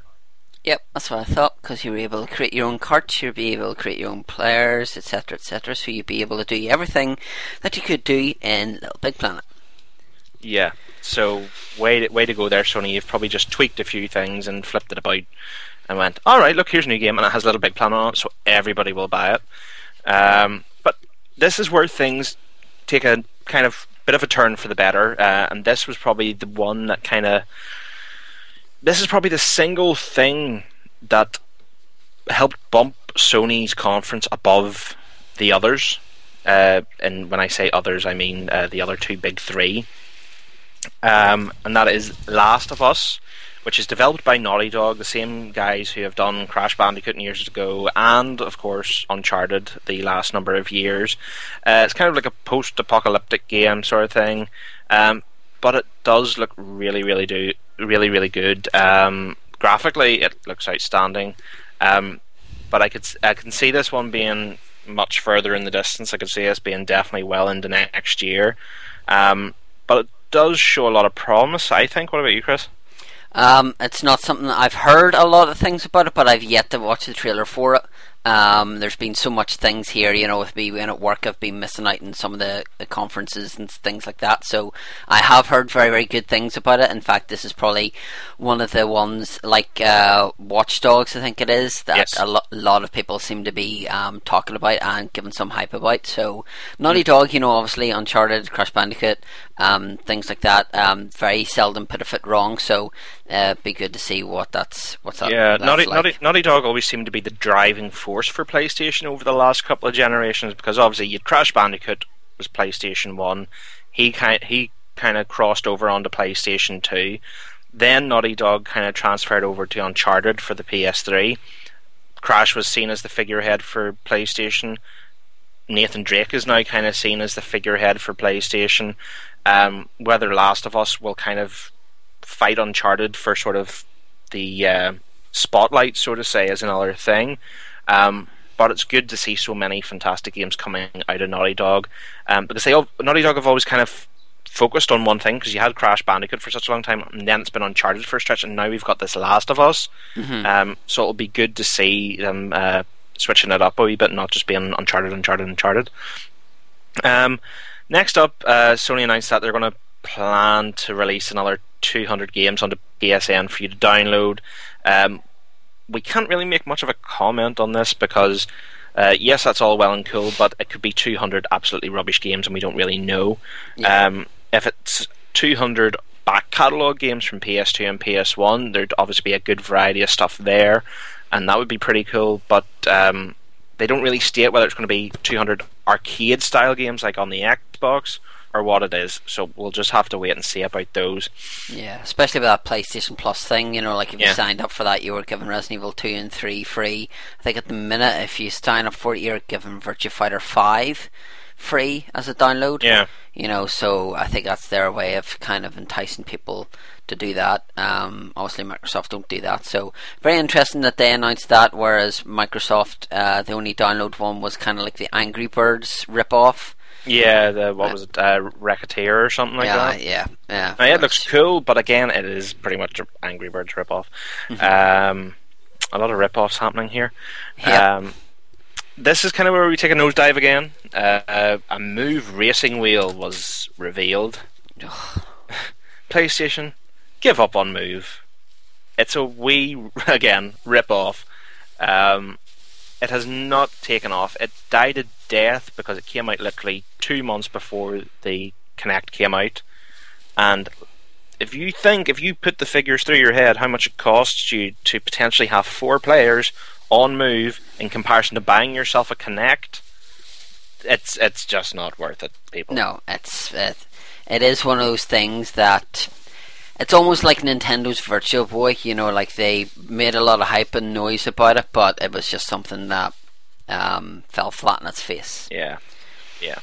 Um, the other big news coming out is that Nintendo, it's not Nintendo, uh, Sony have Nintendo have bought Sony. Yeah, That's a big announcement. but uh, Sony have announced that there will be no Vita price cut. Interesting. Um, how this will pan out for them, I really don't know. Um, it could either be the death of the Vita, um, or well, actually, more than likely be the death of the Vita. Um, I could see that changing by Christmas time. I really could. Especially with the 3DS, you know, they brought that out and then they near enough immediately cut the price and then give us the ambassador program, you know, give us free games Yeah. and things like that. Um, again, exact same thing happened with the uh, PSP Go. Brought it out at too high a price. It was too high price. People didn't buy it. And even now, you know, like even second hand, you're talking maybe 40, 50 pound, about a hundred dollars thereabouts for one. It's still too pricey, you know. Yeah. So um, Sony seems to keep hold of their prices, and either they sell really well or they don't sell at all. yeah, such as such as the PSP Go when it came yeah, out. Yeah. Um, it's just a case of it's one of those things that they either need to reduce to try and get rid of it, um, and try and make some sales. Because if you don't have the sales, then you can release all the games you want in the world, but then if you don't have the people buying them, then you know you're gonna you're gonna f- uh, fail miserably. You know, so um, they need to do something to compete with the 3DS because at the minute, um, I mean, I think the 3DS has been um, wiping the floor with Vita, especially over in Japan, uh, week in, week in. You know, so um, if they don't want to have a look at their figures and see what they're doing, um, Yeah. that's that's their fault. Maybe that's why they made um, so many billions of losses last year. Yeah, everybody's making a loss now, but Sony made one hell of a loss the last Exactly, year. yeah. Um, and yes, it's a ballsy move, but it might not be the right ballsy move. Um, anyway, our last two points on Sony, they're not technically anything that went down during the Sony conference, but they're two very big and kind of half controversial points that have came out of E E3. Controversy creates cash, so maybe that's what Yeah, they're doing since they weren't maybe what they're the Vita trying. price. Yeah. Uh, the first one of these is that Sony Computer Entertainment Europe CEO Jack Tretton uh, came out and claimed uh, when asked about uh, whether they will jump uh, to the next generation first. Um, they, he said this: "We have never been first. We've never been cheapest. It's all about being best." What do you think about that, Chris? Um. Well, that's that's kind of neither here nor there. You know, like they're saying that there's never been, you know, they're they're never first, but they're certainly best. I think that if you were to ask people on the street what would be better, Vita or uh, P- or 3DS, um, I think a lot more people would go um, for the 3DS. I think uh, w- as well, uh, something that really, really harmed them was whenever their um, network was compromised and all the you know people's um, data was stolen and Yeah. things like that. I think that um, kind of swayed people from Sony to Microsoft because you're pay, you know you're fair enough you're paying for the privilege to play online, but it's very very seldom that you would get somebody who would have problem with their account. Yeah. you know than you would with uh, Sony. Yeah, because Uh, the, the amount of PlayStations and such that were traded in over that period was ridiculous. Exactly, exactly. So you look at you look at Sony and you look at Microsoft and you look how many Microsoft points people would buy and how many you know PlayStation Network things people would buy. Um, I mean, there's yourself. You said you were a huge Sony fan, and then you got a Xbox, and like me, I had a PlayStation and I was a Blu-ray player. I bought myself a Blu-ray player and traded that in. Yeah. Um, and never really regretted it. Yeah. Um, but there's very, very few games. There's a lot of games that come out for the Xbox, say like Halo or um, Gears of War, etc., that I really, really w- want to get over PS3 ones. Yeah. And plus the fact that Xbox seems like with Grand Theft Auto 4 being a prime example, or Resident Evil 6, they seem to have Xbox seem to secure earlier access to stuff than Sony do. Yeah, because they did that with the likes of the Max Payne and all as well. So they did. Yeah. Um, the next point, which is probably the juicier one of the lot, which um, I think we would actually very much agree with this guy. I would like to meet him and shake his hand for this comment. Um, his name is Jack Buser, uh, and he is again from Sony. He claims the following. While some of our competitors seemingly are losing the plot, forgetting what built this industry, um, they have forgotten the gamer. Ooh, that is a low blow if I do say so. And this is the guy from Sony, yeah? Yep. Right, so this is a, a, guy from Sony after the guy who says that they're not going to reduce the price of the Vita. So obviously they're not thinking of the gamer. They're not Yeah. thinking of the Vitas, of the um, gamers' um, pockets, Mm. and things like that. You know, so I would love I Um, would love to shake his hands for the balls he had to say that and in a way he is right. Yes, the point is a lot of the companies have forgot about the gamer, but it does like you say contradict the first point. Yeah, exactly. Um, I don't know whether he's doing this to try and um, gather some uh, some fellowship. You know, like some people going like, "Oh, well, he," you know, like that. That's cool that they're thinking of the gamer and stuff. Whenever you're bringing out a PlayStation Move controller, which looks like something you would give to a three-year-old, to then and then they would probably make it better. But uh, that's just that's one of the worst controllers. I think uh, that probably ranks up there with the Negcon controller and things like that. Um, so yeah, Sony, um, way to think on your feet. Compare that to Microsoft Speedwheel, and just see the difference there. It's, it is crazy. It literally looks everybody like they've chopped a PS3 controller in half, moved the two parts far apart, put like a frame and a circle in the middle, and then just set the Wii. It's not the Wii. See, they've got the Wii on the head. Um, the Move controller in the middle. So you're literally going to have your hands out like it's a set of handlebars, and Yeah. you're flipping going to be steering in this big motion. It's not a good move, but yeah, kind of contradictory from Sony's point. But the point isn't is again true. Yes, a lot of the companies have forgot about the gamer, but Sony, if you're really thinking about the gamer, you would probably get more games out for the likes of the Vita. Um, that's pretty much for it, it for Sony. Uh, like we say, it's a bit shorter uh, of a talk about Sony than Microsoft. Um, this um, I rated a C, so only marginally better than Microsoft. Uh, Microsoft got a C minus. I gave this a C, um, literally because there was less kind of entertainment and smart glassy rubbishy talk. Uh, I think you were the same again, Chris, weren't you? Um, yeah, but I probably think I'll probably change it to a D. To be honest Ooh. with you. Um, I think there's nothing here that really interests me. You know, um, nothing here that making me want to run out and buy a PS3. Oh, uh, yeah, definitely, or or a Vita, Mm. and uh, you know, so no. Yeah, it's again, it's again. There's been a lack of major announcements. Yeah, and that's it really on the whole. So yeah, that's it for Sony. Uh, we'll go to a break. We'll come back, and then it'll be time to speak about um, what could maybe be considered one of the well as controversial as Microsoft, and that is Nintendo's conference. So yes, we'll speak to you after the break about Nintendo. Many know the legend of Kratos, the mortal turned god who brought down the very walls of Olympus. But there was a time before Kratos became the monster known as the Ghost of Sparta. A time when something other than rage consumed him. A time when, in spite of the madness that plagued him, Kratos would break his blood oath to an unjust god.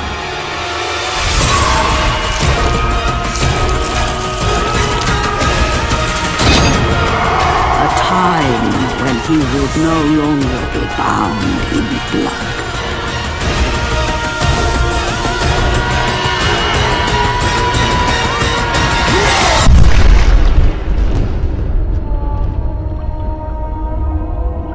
God of War. Ascension. If you like 80s cartoons, and let's face it, how could you not? Then be sure to pick up a copy of Cereal Geek magazine, the glossy 100 page ad free magazine dedicated to GoBots. And somewhat more importantly, He Man, She Ra, Thundercats, Transformers, Teenage Mutant Ninja Turtles, G.I. Joe, etc. Head on over to www.cerealgeek.com.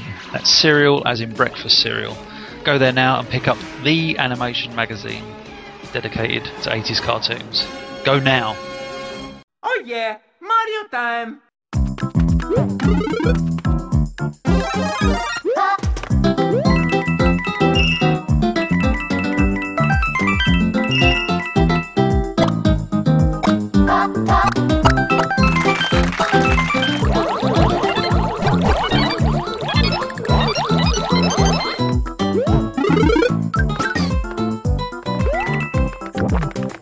Bop,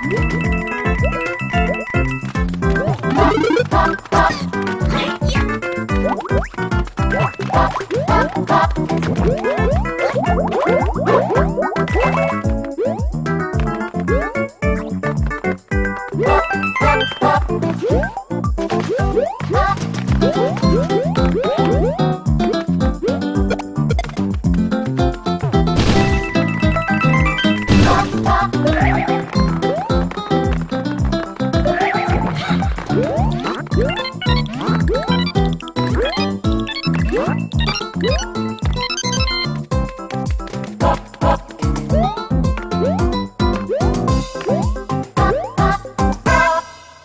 And welcome back from the break, everybody. Um, now it's time to speak about Nintendo.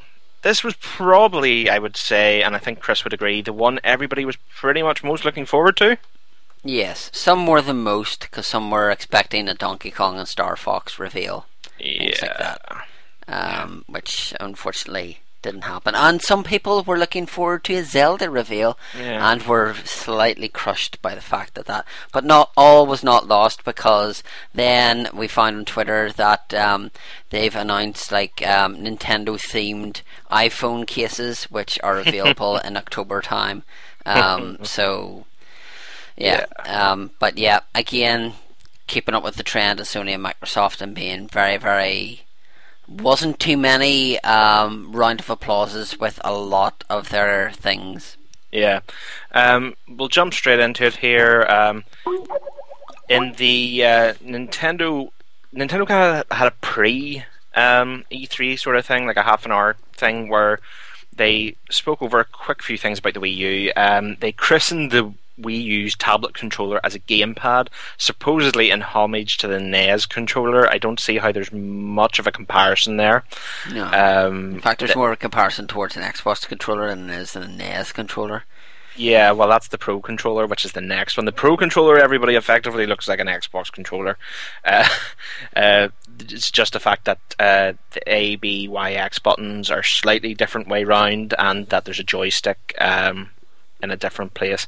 But effectively, it's you know its shape and feel will be exactly the same as an Xbox controller. Right. The first big thing to come out for Nintendo here was they kicked it off. Um, quite quite a cool, funny, quirky start to their conference. Um, you saw Mr. Miyamoto sitting in his uh, dressing room. Lady comes to get him basically to say, "All right, time to go." Sort of Goldberg esque thing. Uh, Goldberg.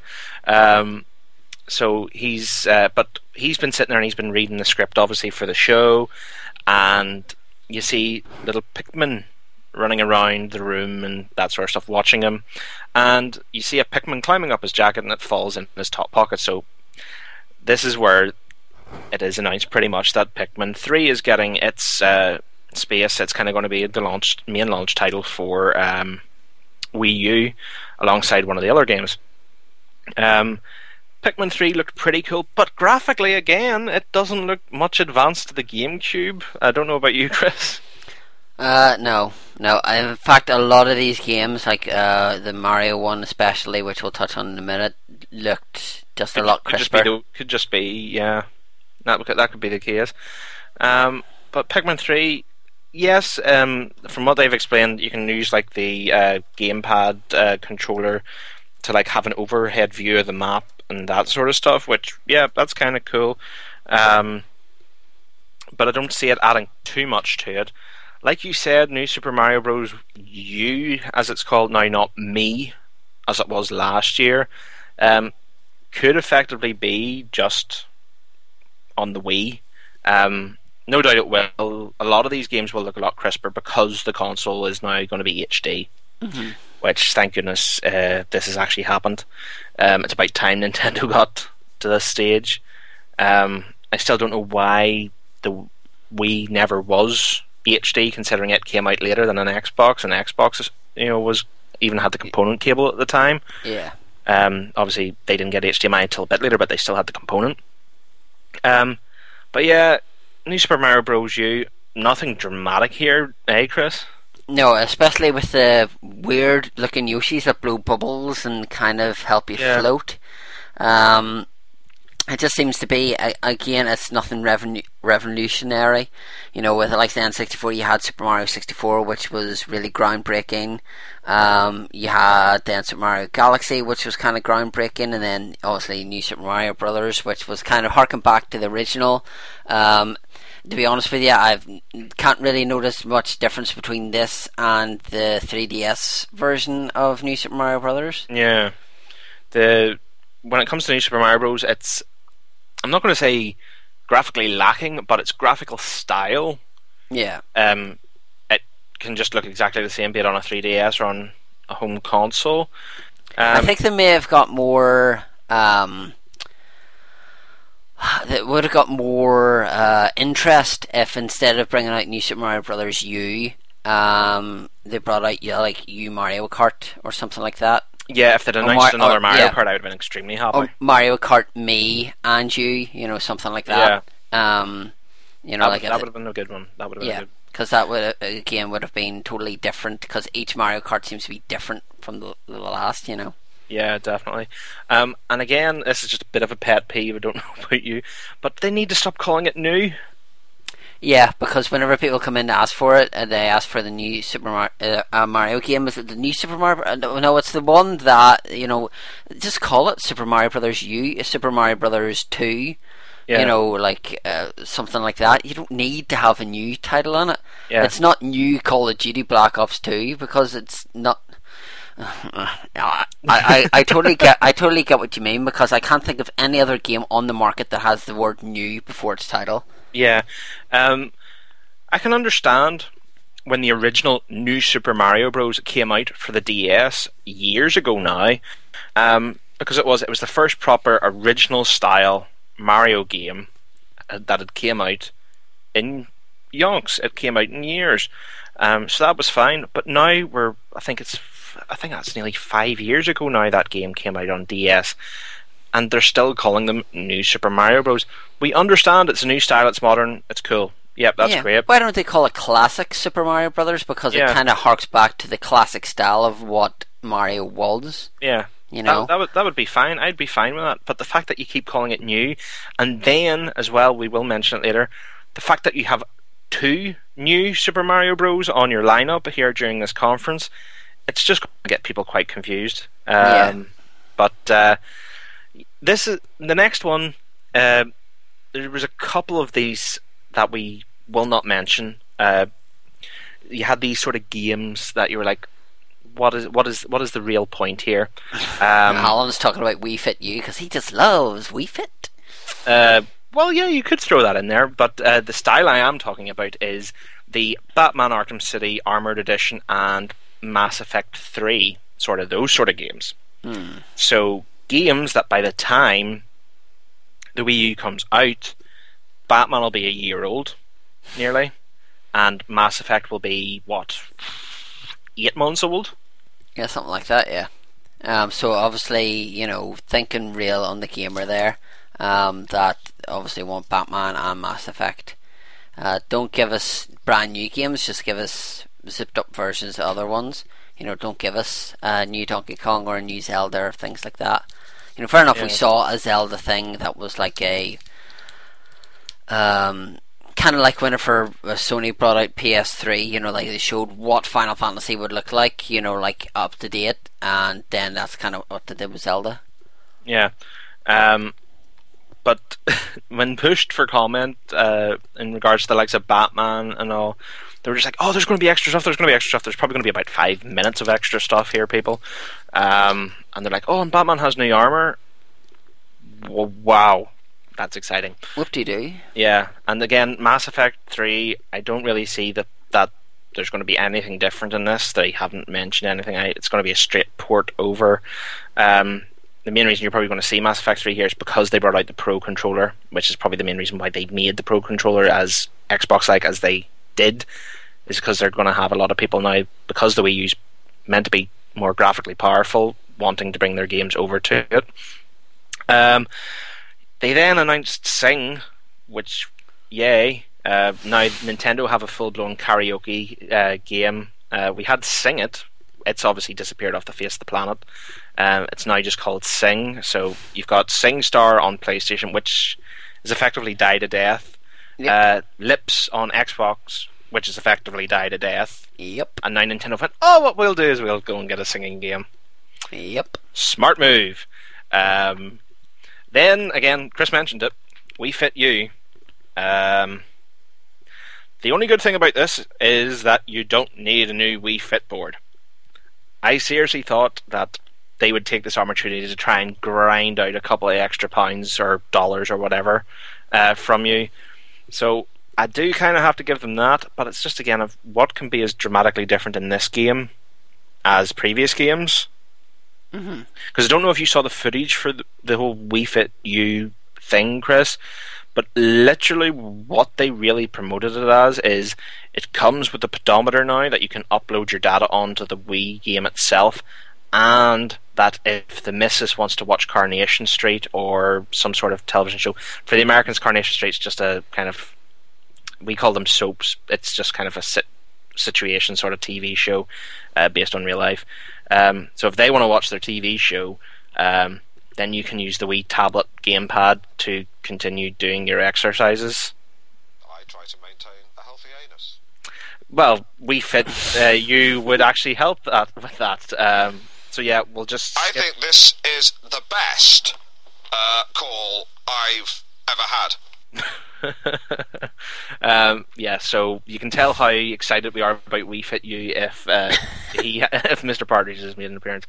Um, then we got such. Ever met a child the size of an ox? no, not particularly. Oh, it's just Um, because they could use uh, Wii Fit for yeah. that. So you know. So Um, then we got a really small 3DS section, and Chris, I was pretty disappointed about this.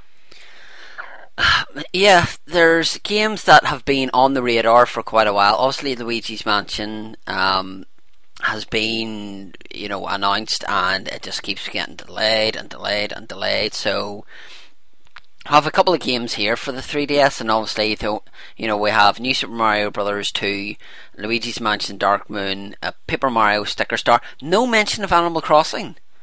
Yeah, the I think Animal Crossing, from what I heard, uh, they did kind of another sort of mini conference, a bit like the Nintendo Direct afterwards, and Animal Crossing was mentioned in it, but I don't think there was any date or any drastic amount of info mentioned. It was just kind of another trailer shown for it. That's a bit rubbish. And obviously, then we had Kingdom Hearts as well, which looks quite a good one. Um, but again, Nintendo announced these games, but don't put any. Well, they announced the Mario one, where it's coming out uh, August time in America, wasn't it? I think. It's, Yeah, pretty you know, soon, yeah. So uh, I think you know they- they'll obviously get it first, but we got Rayman Origins first for the 3DS, and for some reason it's yet to be. Re- I think it's going to be November, December time before it's released Really? in USA. Yeah, even though it you know there's nothing really um, different there. You know. Yeah. Um, but yeah, this is kind of as we said. It's another new Super Mario Bros. too, and you can basically you can basically not tell the difference between this and its Wii U counterpart. Um, I don't see how the 3DS, um, you know, the original 3DS's selling point is 3D without glasses. I don't see how that's going to seriously help with your gameplay. with your gameplay uh, of Mario Bros. 2. Uh, um, but there's ta uh, there'll, there'll, there'll be uh, it's sure to sell tons because it's the first sort of you know Super Mario Bros. game of that style on the 3DS. Yeah. But the 3DS has just been overly flooded with Mario games. We had uh, Super Mario 3D Land. You've We've got had Mario Kart. You've got We've had tennis. Mar- Mario Sonic at the Olympics. Yep. Um, and now we're getting new Super Mario Bros. 2. And again, and then not- Paper Mario. And again, no mention of uh, Smash Brothers either. You know, they Yeah. mentioned it at the last conference. Because it was meant to be the new Smash Bros. for Wii U and Yeah. 3DS and having cross compatibility between those two. Yeah, so again, nothing mentioned. So they've mentioned stuff at previous conferences and kind of just not really Aye. said anything about it. You know, even if they said Smash Brothers is coming along nicely, we've nothing to show you here, but hopefully towards the end of the year, you know, like or something like that. Um, stay tuned on your Wii or Wii U. You know, again, Wii U, no confirmed price, no confirmed date as to whenever it's be released. Where Yeah. they said it's coming out this year. Again. Doesn't leave lot of a lot of room for maneuverability if you say it's coming out this year and you haven't teased a date or anything for it. Yeah, because at the end of the day, it does not help um, retailers or anybody to try and start promoting this thing.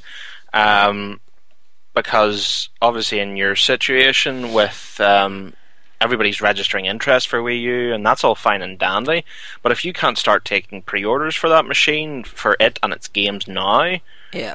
then it's it's going to be such a rush job come the time, and there's going to be the typical sort of Nintendo lack of stock, and people are going to be giving off, and then they're going to be going for three or four hundred quid more on eBay, Yeah. and it will just end up being a bit of a disaster.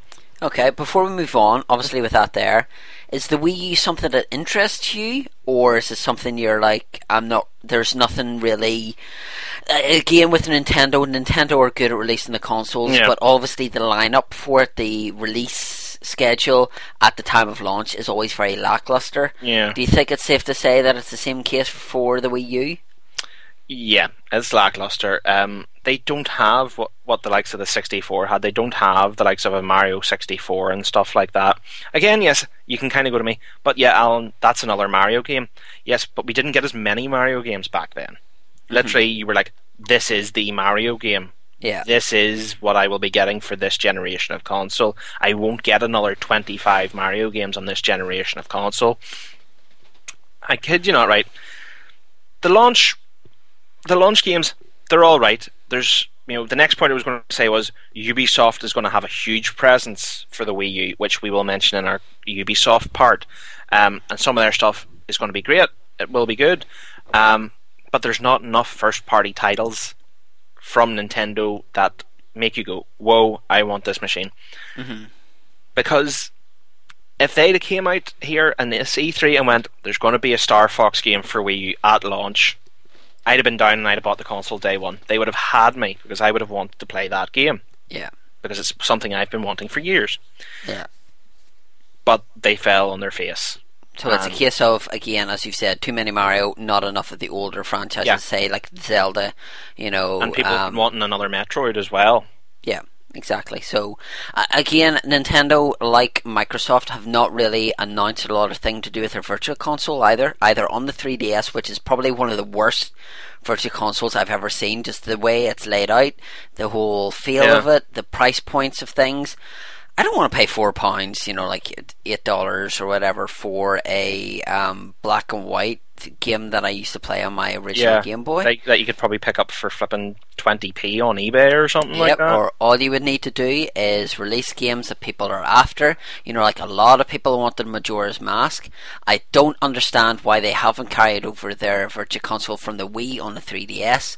They have like all the SNES games and things Yeah. like that on it. I, I, you have the facility there. Why not put that on that? I don't. I Yeah. just don't get that. like if they'd announced Majora's Mask for 3DS, yes, again you'll go, oh well, that's another rehash, it's another re-release. But simply by having the variety on your show, and people going, oh, there's Zelda. that isn't just all Mario. I think people would have been a bit more positive. Mm-hmm. But yeah. um, they tried to then counteract that sort of thing by going, "Oh look, here's Nintendo Land." Yay! Um, basically, they're claiming that Nintendo Land. They didn't announce that it's going to be bundled with the console or anything like that. Um, but they're basically claiming that Nintendo Land is going to be the Wii U's Wii Sports. Um, so the game that gets everybody interested in the console and all that sort of stuff.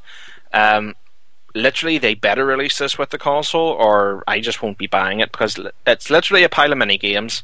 Um, there's going to be twelve. Um, so far, they mentioned um, Legend of Zelda Battle Quest, um, Animal Crossing Sweet Days. Chris will love that, I'm sure. Uh, Luigi's Ghost Mansion, which is nearly kind of a wee bit like a Pac-Man sort of thing. It it does look reasonably cool, in my opinion. There's like um, you can have up to four players um, on. I think it will be on normal Wii remotes, and then one of the one of the guys will be on the tablet, Mhm. and the guy on the tablet is the ghost, and he Oh, right. and he sees the screen, and he can see all the other players. But the guys who are playing with the Wii remotes, looking at the TV, can't see the ghost.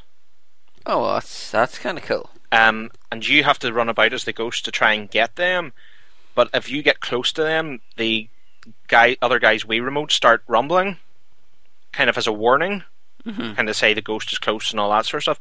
So that's that that one kind of stood out for me and kind of like, yeah, that's pretty cool. Um, there's then Donkey Kong Crash Course, which kind of looks like um, they've took kind of some of the platforming stuff from the original Donkey Kong game, so like the ladders and the girders and all that sort of stuff. Yeah. Um, and you kind of have to get like this sort of, I don't know how to describe it, just like a, a cart from the top down to the bottom sort of Mhm. thing, going through various layers and all that sort of stuff. Um, but as I kind of said to you the other day before we even were recording this, when there was the rumors of the Star Fox game, there'd also been a rumor floating out that it was going to be a crossover with Metroid. I'm starting to worry that this is where the rumors came from. Oh, right, okay.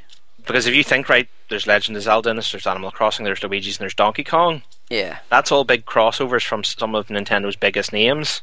Mhm. Chances are, I would suspect that you'll end up seeing Star Fox and Metroid in here as one of the other six, um, which would probably be an even bigger kick to the gut than uh, just Star Fox not coming out, probably. Yeah. Um, and obviously with the Wii U as well, we'll get these games, and then it'll be kind of a wee while before you get a game that um, is a true fan favorite. You know, like we had to wait a long time for Zelda to come out, and Jamie actually made a point of saying that that wasn't done by Nintendo. That was again outsourced to a different company. Yeah. So Nintendo have had the time to work on a new Zelda game since the release of the 3DS, but we haven't seen anything of it yet. because uh, Miyamoto actually came out uh, at the end of the uh, Nintendo conference when he was asked by people saying, because obviously again there was no Zelda presence really apart from the, that we you know surprise in Nintendo Land. Mhm. Um, because obviously last year when they were talking about the Wii U coming out, there was a oh look here's this big amazing graphical demonstration of what Zelda could look like. Yeah. Um, and the, then there was nothing of that this year. There was no advance or anything like that. And they Miyamoto came out and said, yeah, they're in pre-development stage. They're having to think really hard because not everybody liked Skyward Sword because of the control scheme. I actually thought Skyward Sword was quite good. I didn't mind Skyward Sword. No, that's uh, that. It came as a bit of a surprise to me that um, it came out and said a lot of people found the control system hard and that sort of stuff. Um, I could understand some people probably finding it hard. It's you know it wouldn't be a game for kids or anything like that. no, but play. then if people have played Twilight Princess on the Wii, yeah, then you know it's you the would same think they would understand it. It's the same kind of thing. Yeah. So But apparently, he seems to you know the hints were kind of gearing up us towards maybe going back to a more traditional setup. mm, well, in, term, in terms of of you know you could either maybe play it with the Wii remote and nunchuck or you could play it with the Pro gamepad sort of thing. So, um, I wouldn't mind playing it again with just like a gamepad or such. Um, but I think that'll be some time. Uh, we'll have to wait for that. Um, they then showed Lego City Undercover, and apparently loads of people are comparing it and saying it's Lego GTA. I don't know how you could compare Lego and GTA in the same sentence, because you're like running about a city and trying to solve crimes and all that sort of stuff. Which I'm sure the kid the kiddies will love that. Um, kind of our final two points for Nintendo. Uh, we kind of mentioned the first one already. The Wii U is going to support 1080p gaming.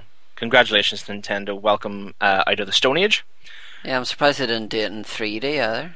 Yeah. Um, but the next point is that yes, uh, Nintendo didn't announce a price point and didn't announce a release date.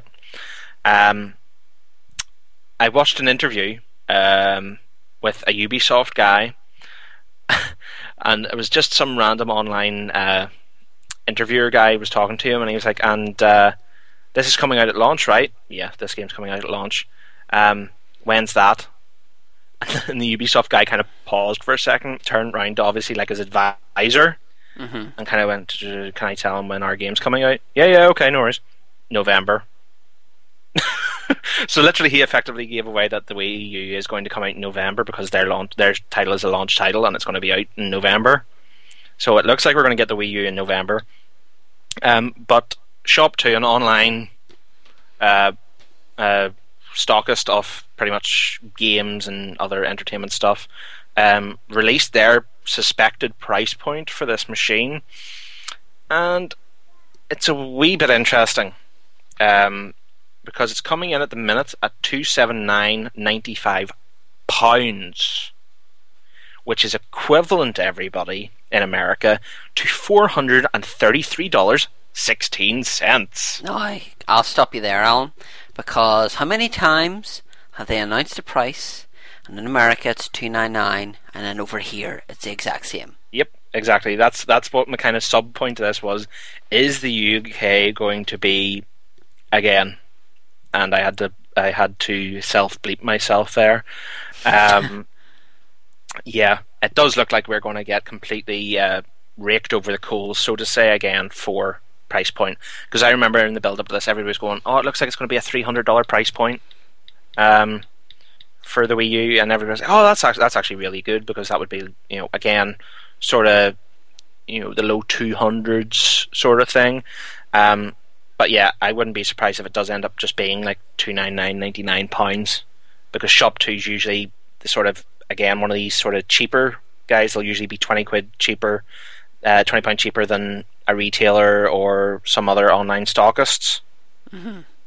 So yeah, yeah, that would make me even more reluctant to even consider getting one at launch. Um, I think it'll be one we'll have to wait on, and we will kind of say a minor apology then for that now, uh, because then obviously we won't have Wii U games to have an ORS reviews for probably a while, um, until either really good games come out or the price point drops. Which, being Nintendo, they they're they're probably pretty stubborn with price points as well, a bit like Sony. Yeah, The only it's one- not so- it's not something that I'm urging myself to buy. It's not something Yeah. that I need to have. I'm content at the minute with the Wii um, and the 3DS. Although obviously the games for the Wii are really slowing down. Yeah. Uh, there's not that many coming out. 3DS is starting to g- gather momentum, but needs to kind of uh, find its feet uh, in a hurry. Yeah. Um, mind if our good friends at Nintendo that send us our review games are happy to send us a Wii U, we will be more than happy to review the stuff for you. Every Well, that's fine. That's fine at all. I have no qualms for that I whatsoever. no issues with that at all. No issues. I will gladly let you borrow the Wii U once it arrives. That's fine. No problem at all. Good thing everything's sent to my address. Uh, yeah. Uh-huh. Anyway. well, sent to your address doesn't mean it always gets there. Yeah, Chris will be camping outside in the bushes, waiting for the postman to arrive around that time. Oh, it's okay. I'll take that. Yes, I'm Alan Price. You want to see my ID? There you go. You've lost a lot of weight, sir. Uh, um, so yeah, we'll just round up this Nintendo discussion with again our grade. Uh, this again got an equal grading to the Microsoft one for me with a C minus. Yes, there was plenty of games announced and all that sort of stuff, but it was just too much samey, samey in my opinion. Uh, yeah, pretty much the same for me. Uh, just some guy talking, showing, you know, video behind him of. Uh, forgot to touch on New Super Mario Brothers for the 3DS that you have a flower that turns everything into gold. It seems to be kind of a case of you know you like you have to get lots of coins in this. Um, so again, they announced games, but they didn't announce games that people wanted. Um, not catering to what the masses want. Masses want Zelda. You know, like I get the fact that it was Mario's 25th anniversary, and that's maybe why we're getting so many Mario games. But don't forget, it was Zelda's as well. Yeah, and then apparently this year it's Kirby's. yeah, Kirby's very much like the Mega Man. You know, like you either love him or you hate him. But Yeah. you know, uh, how many Kirby games have you played in your life? I've maybe played two. One on the NES and one on the Yeah, uh, I'm probably I'm probably the same. one on the Virtual Console. No, one on the SNES. I think it was. Yeah, I And probably played it. about two as well. Like, um, like I love the Kirby character in Smash Brothers. Chris will attest to that. Um, but when it comes to Kirby's actual games, nah, you're all right. So yeah, C minus for Nintendo. So they're pretty much as lackluster as uh, each other. So we'll go. We'll have a quick break. Uh, we'll come back, and then our next section is going to be because it shouldn't take uh, much time to fly through uh, EA stuff. It's going to be EA and the one that has uh, stirred up the most interest from everybody uh, at E3 2012. That is Ubisoft. So join us after the break, and we'll speak about those two. One of the biggest differences between Scribblenauts and Scribblenauts on the Wii U is we've taken our content out of these little levels and put it into this big open connected world. And so you have this big open connected world on your TV screen and you use the controller to identify the different objectives. Because the game is available on the TV screen and everybody can see what's going on, we really wanted to play up and increase the audience participation element of the game. We're actually allowing the participants to get just grab Wii remotes and jump into the game by you know, assuming control of, of different characters and creatures in the game and using them to solve puzzles. 5th Cell, Scribble Scribblenauts, has always been about imagination. It's about allowing the user to think of any object that exists in the world and bringing that object to life. In Scribblenauts Unlimited, we wanted to take it from our imagination to the user's imagination, where they can create any object that they can think of, whether it exists or not. We call the object editor. So one example of a scenario in, in Scribblenauts Unlimited is you encounter the chef in the game world, and the chef's looking for truffles. So you could be boring and you could spawn like a dog or something to sniff out the truffles. Or you could do something interesting like living pig-like monster truck, and that would find the truffle as well. And we also introduced the new adjective keyboard, so you can basically write adjectives and apply them directly to objects in the game world.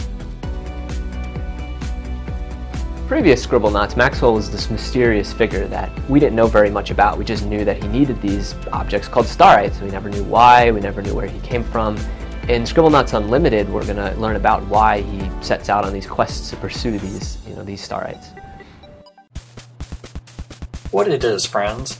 Sweenholic here, inviting you to join me every Monday for Radical Retro Turtle Toy Talk. What's that, you ask? Radical Retro Turtle Toy Talk is my weekly video series in which we take a look at my favorite toy line of yesteryear, Vintage Playmates Teenage Mutant Ninja Turtles. If you're a green teen goer, I'm betting you'll have a great time getting reacquainted with old friends or meeting new ones for the first time. That's Radical Retro Turtle Toy Talk at www.radicalretro.com part of the Pop Culture Network. This is exactly what we've been looking for. This isn't just some random planet, Isaac. They found the source. Our window's coming up. We go now or not at all. I'm seeing mines at 2,000 meters. Targeting computers, spinning up. Here's where the fun begins. We're coming in too hot. Give me a course correction. The plates are shaking loose. We're dropping like a rock.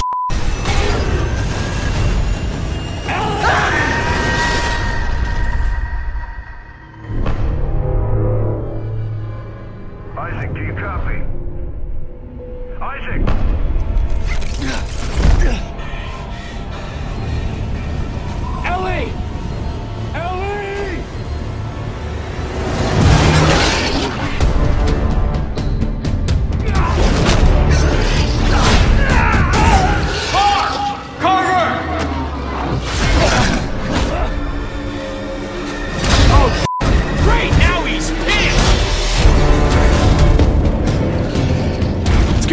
Straight, Clark. We came to this frozen hole to stop the markers, and nothing. God damn it! Not you or your obsession with Ellie is gonna get in my way. You got that?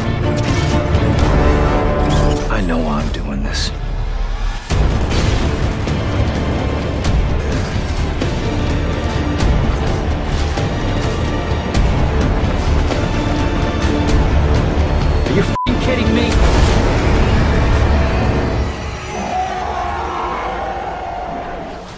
And welcome back from the break, everybody. Uh, now it's time to switch things up a little bit. We've had our big three. Uh, not much positivity, um, but we can guarantee for you some positivity going forward in this section of the show.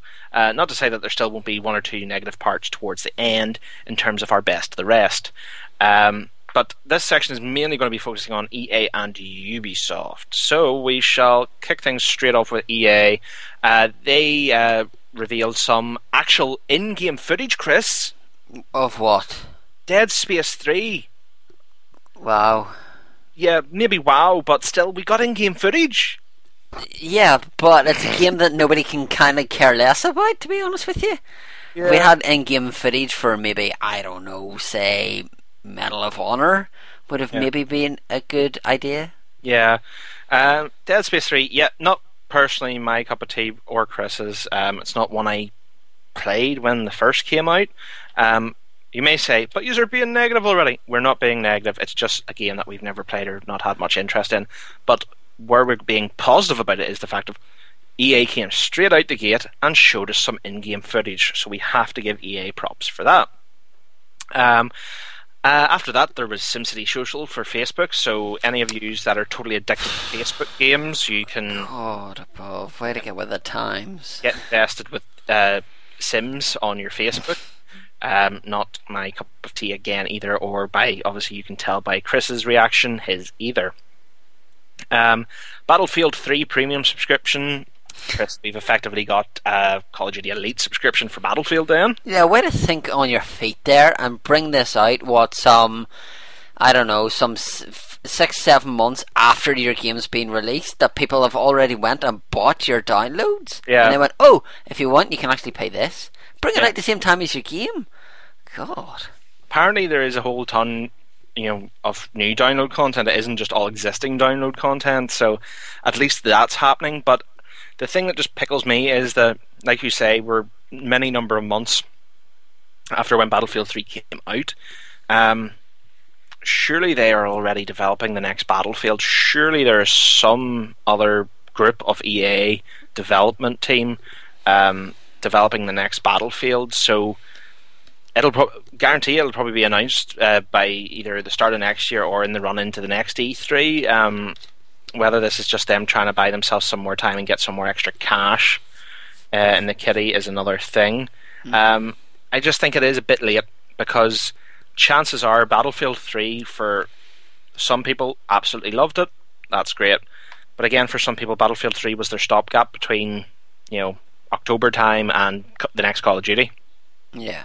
So there won't be as many people um, still playing Battlefield 3 as they could have took advantage of if they'd had this in place when it first came out. Uh, then there was uh, an actual SimCity game uh, announced for 2013. Um, again, we're not PC gamers. PC gaming is becoming a bit of a dinosaur now. Um, they just advance things too quickly, and people's computers can't keep up. I see it as kind of, you could say, Chris, uh, like a campfire, and people are just throwing money into it Yeah. um, because people just can't keep up with it at all. Now, the big shock thing, uh, whether you're into it or not, folks, uh, that came out of uh, this conference is we all know kind of over the last while um, THQ's been having trouble. Uh, THQ has been losing money hand over fist. The only thing that's been keeping them anyway from completely going bankrupt has been the WWE draw. and you draw. no, I was being sarcastic. That's okay. I was just trying to carry on with you. Um, uh, but WWE is their main one. WWE is THQ's baby, so to say. This is what grinds them out major bucks year in, year out, be it through download content or the initial sales. Um, their other one that had kind of taken sort of a lower peg on the ladder, so to say, um, but still was making them a decent amount of money was UFC. THQ has offloaded their licenses, or some of them at least, and UFC was one of them. And we all kind of know over the last couple of years, EA was like, we really want to be in the MMA game. Uh, but THQ had already got the UFC license, so then we got that EMA, EA MMA. oh, yeah, that was a big flop. Yeah. Um, but now EA have gobbled up the license for UFC, so you're now going to have UFC as the sort of UFC 2013 sort of thing. Um, yeah, cool, good idea. Um, I couldn't have seen the UFC license going really anywhere else uh, than EA because you know EA Sports is their thing as well. Um, the one, the only slight thing that would worry me about this, and I don't know about you, Chris, is whether they'll just take the kind of groundwork they had for that EA MMA and just slap the UFC name on it.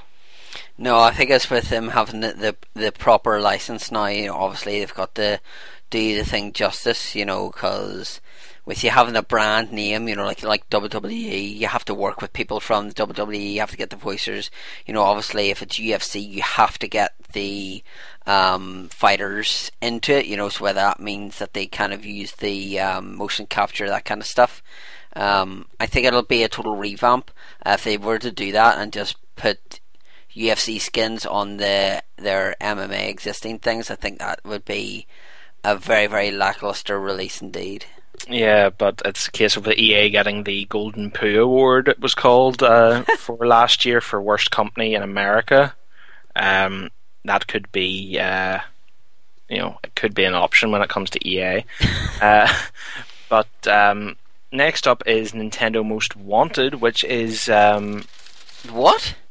Uh, it's N- Need for Speed Most Wanted. Yeah, you said Nintendo Most Wanted. That's why Did I I, was say. Nintendo Most Wanted? Yeah, that's why I was going. What? Nintendo's Most Wanted. EA are trying to kill Nintendo. Uh, Need for Speed Most Wanted. Apologies. Um, by Criterion. Now this I am quite excited about. The last Isn't this one been Need for Speed Most Wanted was already a release? There was one called Need for Speed Most Wanted. Yes, you are correct. Back on PS2, but like I was going to say, the past Need for Speed there this year was pretty darn rubbish. That Need for Speed the Run, there was seriously bad rubber banding. Rubber banding. Everybody who doesn't know, I don't understand why you wouldn't know. Listening to this. Um, is when you could be in a car race and you could be miles ahead, you could be about 30 seconds ahead, but then dramatically these guys seem to get this amazing speed boost and are on your backside and then try to overtake you just before the finish line. It was bad for that. There was timed events, there was basically scripted events.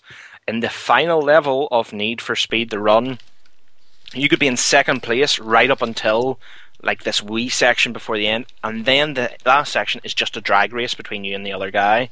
So literally, there's no skill goes into about the first nine tenths of that final level. You just had to win the drag race. Um, but the thing that has me happier and more excited for this Need for Speed Most Wanted is it's done by the guys at Criterion. Um, and we all know what they've done in the past as well. But they did, uh, if memory serves, the Need for Speed Hot Pursuit from a few years ago, uh, which was one of my favorite Need for Speed since Undercover. So I am kind of excited about this. Um, it's not kind of something you would be excited about, Chris. Uh, I've never liked it. In fact, there's not many EA franchises, to be brutally honest with you, I am a big fan of. Yeah. Um, I think it's just very, very much you've got a franchise. They'll release stuff. They'll try and make it better. Um, but it just seems to be the same generic titles. I know that I know that the only one you look forward to year on year is NHL th- is NHL Yeah. series. You know, Yeah. and that that's the one that year in year out you will buy because you're a big ice hockey fan. Yeah. Um, I'll just speak about that quickly. The main reason I buy NHL each year is because they seem to be one of the only brands in the EA section of gaming that seems to make more dramatic changes each year than anybody else. With FIFA, it's like, oh, you've got this new football, or you've got you know, you've got this new uh, like fabric movement of their shirts, sort of thing. That's the sort of style of upgrades FIFA does. Whereas with NHL, they completely revamp a whole kind of either be it section or dynamic of that game. Because, for example, this year it's uh, it's, it's an upgrade to the skating styles or something like that. I can't remember the name they've gave it, but literally in like the last couple of years games, you could have basically been running at someone and you couldn't outrun them, um, or outskate them even. Whereas this year, if a player has certain stats, then they'll be able to do quick moves and all that sort of stuff. So it's a major upgrade. Um, but there's when it comes to most EA games, be it FIFA or anything, I would not be inclined to buy them, and the same would be said for yourself. Mhm. Um, moving on quickly, our last sort of uh, couple of points for EA um, is Star Wars: The Old Republic. It was announced that uh, it will be free to play up to level 15 from July. Yeah, that's because they've lost near enough uh, 400,000 um, subscribers since it start uh, launched in February. Yeah, and they're all like, they're doing the sort of uh, Mass Effect thing again of look, look, look, here's free download content. Look, look, look. Yeah. So yeah. Yeah. Uh, if they had done something like this and brought it in consoles, uh, there's yet to be a big MMO that's out in consoles. The only one I could think of was DC Universe. And obviously, sorry, just to touch on the NHL 13 while I remember. Um, obviously, NHL is one of the most sought after games once it's released. It, it only seems to be available in very, very small quantities. yeah, even in the UK, it's pretty sought after. Yeah, because you get people coming in and we have it in for release day, and then maybe a couple more copies out, and then we never ever get it never Yep. ever gets restocked. It's not one that you can walk into the shop and buy readily. Yeah. So if you are an ice hockey fan, you are listening to this, get down to your local store and pre-order Yeah. it now, and make sure you're guaranteed your copy because because yeah, because it is it is it is so hard to get a hold of. Because I remember last year, um, literally uh, we uh, took everybody's reward card and got each of us to pre-order one. Mhm. Uh, literally to make sure we got the copies of the game into the store because we knew finally if there was even just even if I personally had just put my pre-order down for that game, chances are it wouldn't have even arrived. It wouldn't Yeah. have been sent to the store. So by us going through and getting pretty much every member's of staff's reward card, getting them to pre-order the game, we got I think it was six, maybe seven copies luckily into the shop, and that was with I think about ten pre-orders put. So if you are wanting it, definitely you need to pre-order it. Uh, Madden seems to be okay, which is really random. Which I would see NHL is a more popular game in the UK than Madden. I don't get it, but whatever. Um, they showed us some stuff from Crysis Three. They showed in-game footage again, which was fantastic. It was it was very good quality. But there seems to be a running theme during a lot of these games in E3 is everybody seems to be getting a bow weapon, and Crysis Three is one of them. Um, there's a bow weapon in the Assassin's Creed one. There's a bow weapon in another game. I can't remember it, but it just seems like the bow has kind of become the in weapon this year. Um, but yeah, Crysis Three looked pretty good. Um, as we mentioned earlier, Madden and FIFA got their Kinect stuff. Um, but there, there's kind of the way we kind of had a contentious point here for uh, Sony in our last segment. Uh, EA CEO uh, John Riccitiello, uh, Riccitiello even, um, may have unintentionally given the middle finger to Nintendo and its key third-party rivals. Uh, I quote: "This is what he said." Uh, we looked at the Wii U launch lineup and we were very pleased there was a lot of applause for Mass Effect 3. In fact, I think it got one of the loudest applauses, so we're pleased that people see it uh, as the single best piece of software that's been announced for the platform. Okay. So EA has effectively turned around and just blasted the middle finger at Nintendo, saying, "Yeah, you've got all your other stuff, but yeah, Mass Effect, what's going to be probably an eight-month-old game when the time your console comes out, is the best thing you're going to have." hmm Yeah. oh dear, dear, dear. EA, what are you like? They don't do themselves any favors. Um, but yeah, EA was slightly better. I would say slightly better than uh, the big threes conferences. I gave it at the time a B minus, so just marginally better than a C, but very barely. What about you, Chris? Um, again, uh, nothing really the area that interests me. Um, to be honest with you, Crysis Three, Crysis Two is great. Um, Crysis Three looks good, but again, it's FIFA, Madden, NHL, Need for Speed, four games year on year, year in, year out. I Yeah. sell them and work. I'm never bothered with them personally. Yeah. The main reason it got uh, into the B bracket simply for me is that we got a lot more in-game footage than uh, the other conferences. Uh, that was the only reason it got the higher grade. Um, but like Was said, there anything there from Medal of Honor? Just that's one we haven't. they uh, they me- had a quick trailer for it. There was no in-game footage for it. And again, that's coming out in September time, so again, no footage for that, and that's out in what three months? Yep. Yeah, that's Yeah, way to go. they showed they showed you a trailer that said based on in-game footage, but how true that is is another question. True. Um, so yeah, we'll just hop on here quickly uh, to Ubisoft. Another huge setback for the CIA. An American In Washington has been taken state, into more custody rumors of the blacklist. Gentlemen, the blacklist is real. Rogue intel agencies like Third Echelon are the problem here, not the solution. I want every single operation related to them grounded and gutted now. I'm shutting Third Echelon down, effective immediately. That's a signal. We're on. Sam, we're ready.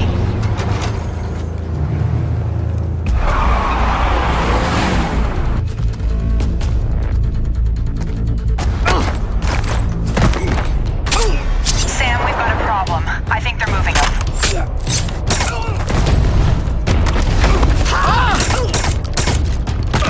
هو لا يسوى شيء انت مشروم سمعت لا بقول لك خلص هذا تاسم البلاد اواب تعالك لفرصة Sam, you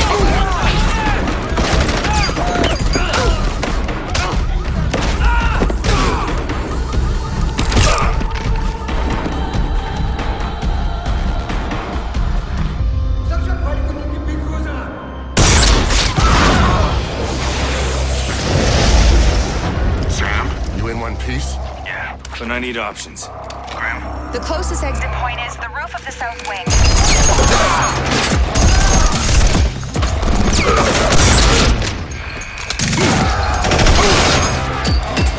There is no program, no secret spies, no hidden agendas.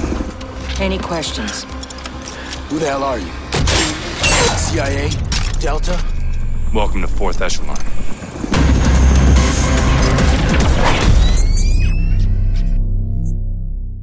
Right. This is where positivity runs wild, everybody. So put the pickaxes away. We're here to have a good time. No, put your bows away. Yeah, put your bows away, yes. Um, we're here to have a good time now. Ubisoft saved us all. They saved us all from losing the will to live uh, during this E3. First of all, first point, and I don't think there'd probably be many people that um, go on YouTube um, that probably don't know of this guy or have not seen at least one of his videos. Um, he is one of the most entertaining guys on YouTube, and Chris will agree. Um, he has been getting more and more TV time, becoming more and more popular, um, which is only good in my opinion, and that is Toby Tobuscus Turner. My goodness, he flipping seemed like he was high on sweets during this entire thing. He just seems brought a new to be somebody. He just seems to be somebody that loves life and just really embraces it and doesn't give a hoot what anyone thinks. Yeah, it was fantastic. He was kind of their backstage correspondent sort of guy. So when there was guys backstage that maybe had a question to be asked, he would be there asking the questions. But then he'd throw in one of his kind of quirky, dynamic sort of styles and kind of sort of make them feel semi uncomfortable. Hmm Yeah. Um, but then he would ask questions that you were like, you know, that would be the sort of a question a fifth grader would ask. Um, you're like, does it have beautiful colors or stuff like that? Um, but he was fantastic, and um, there was something that actually happened during the conference that wasn't meant to happen. They didn't suspect it would happen. The girl who was actually the main host, who was tons more entertaining than the guy last year, because she bounced off Tobuscus um, and really went along with his stuff, uh, in comparison to the guy last year who was like really freaky, uh, who seemed just it's hard to describe him. You have to go uh, type in crazy Ubisoft guy into YouTube and you'll see what I mean. Because I remember us watching him last year, Chris, and just going, "What the heck is this?" yeah. Um, but yeah, the hosts, uh, she bet Toby the that he could continue the conference if his team won an event, and his team won, and then she was like, "Uh, uh, no, I'm I'm I'm I'm staying in control," sort of thing. But uh, no, he was good uh, backstage. He was a good positive start and uh, presence throughout the entire conference. Um, we haven't even got to games yet, and we're all positive. um, their first main title that Ubisoft mentioned um, was Just Dance 4. Um, Chris, positivity! Uh, no, it's a bloody dancing game. Ugh. no. Um, yeah, it'll be good. It's not our cup of tea. We're not going to bounce about, jumping about, and dancing and all that sort of stuff. It'll sell them tons. There was a per- performance live by Flo Rida. I can always listen to Flo Rida live singing this song, so that's cool. I like that. Um, um, they didn't really reveal much more past that Flo Rida's song is going to be the main thing. Um, next up after that, there was Splinter Cell Blacklist, which actually looks pretty tasty, if I do say so, Chris. I don't know about you. Yeah, the trailer for it looked mighty, mighty good. Um, In-game just- footage and CGI. Yeah, just the the the the fact is, you know, the actual just the footage of it, like um, Sam Fisher, just especially with the goggles on and stuff, and he's he's doing things. It just looked really, really good. I just I really was blown away by the quality of the trailer. But as you stated, Alan, this is always a title that seems to be delayed. Yeah. Uh, anybody who was paying attention to the RetroShock Twitter feed during E3 um, will have noticed, uh, obviously, my extreme positivity during the Ubisoft conference. Um, but I did state the following Splinter Cell was fantastic. CGI trailer was brilliant.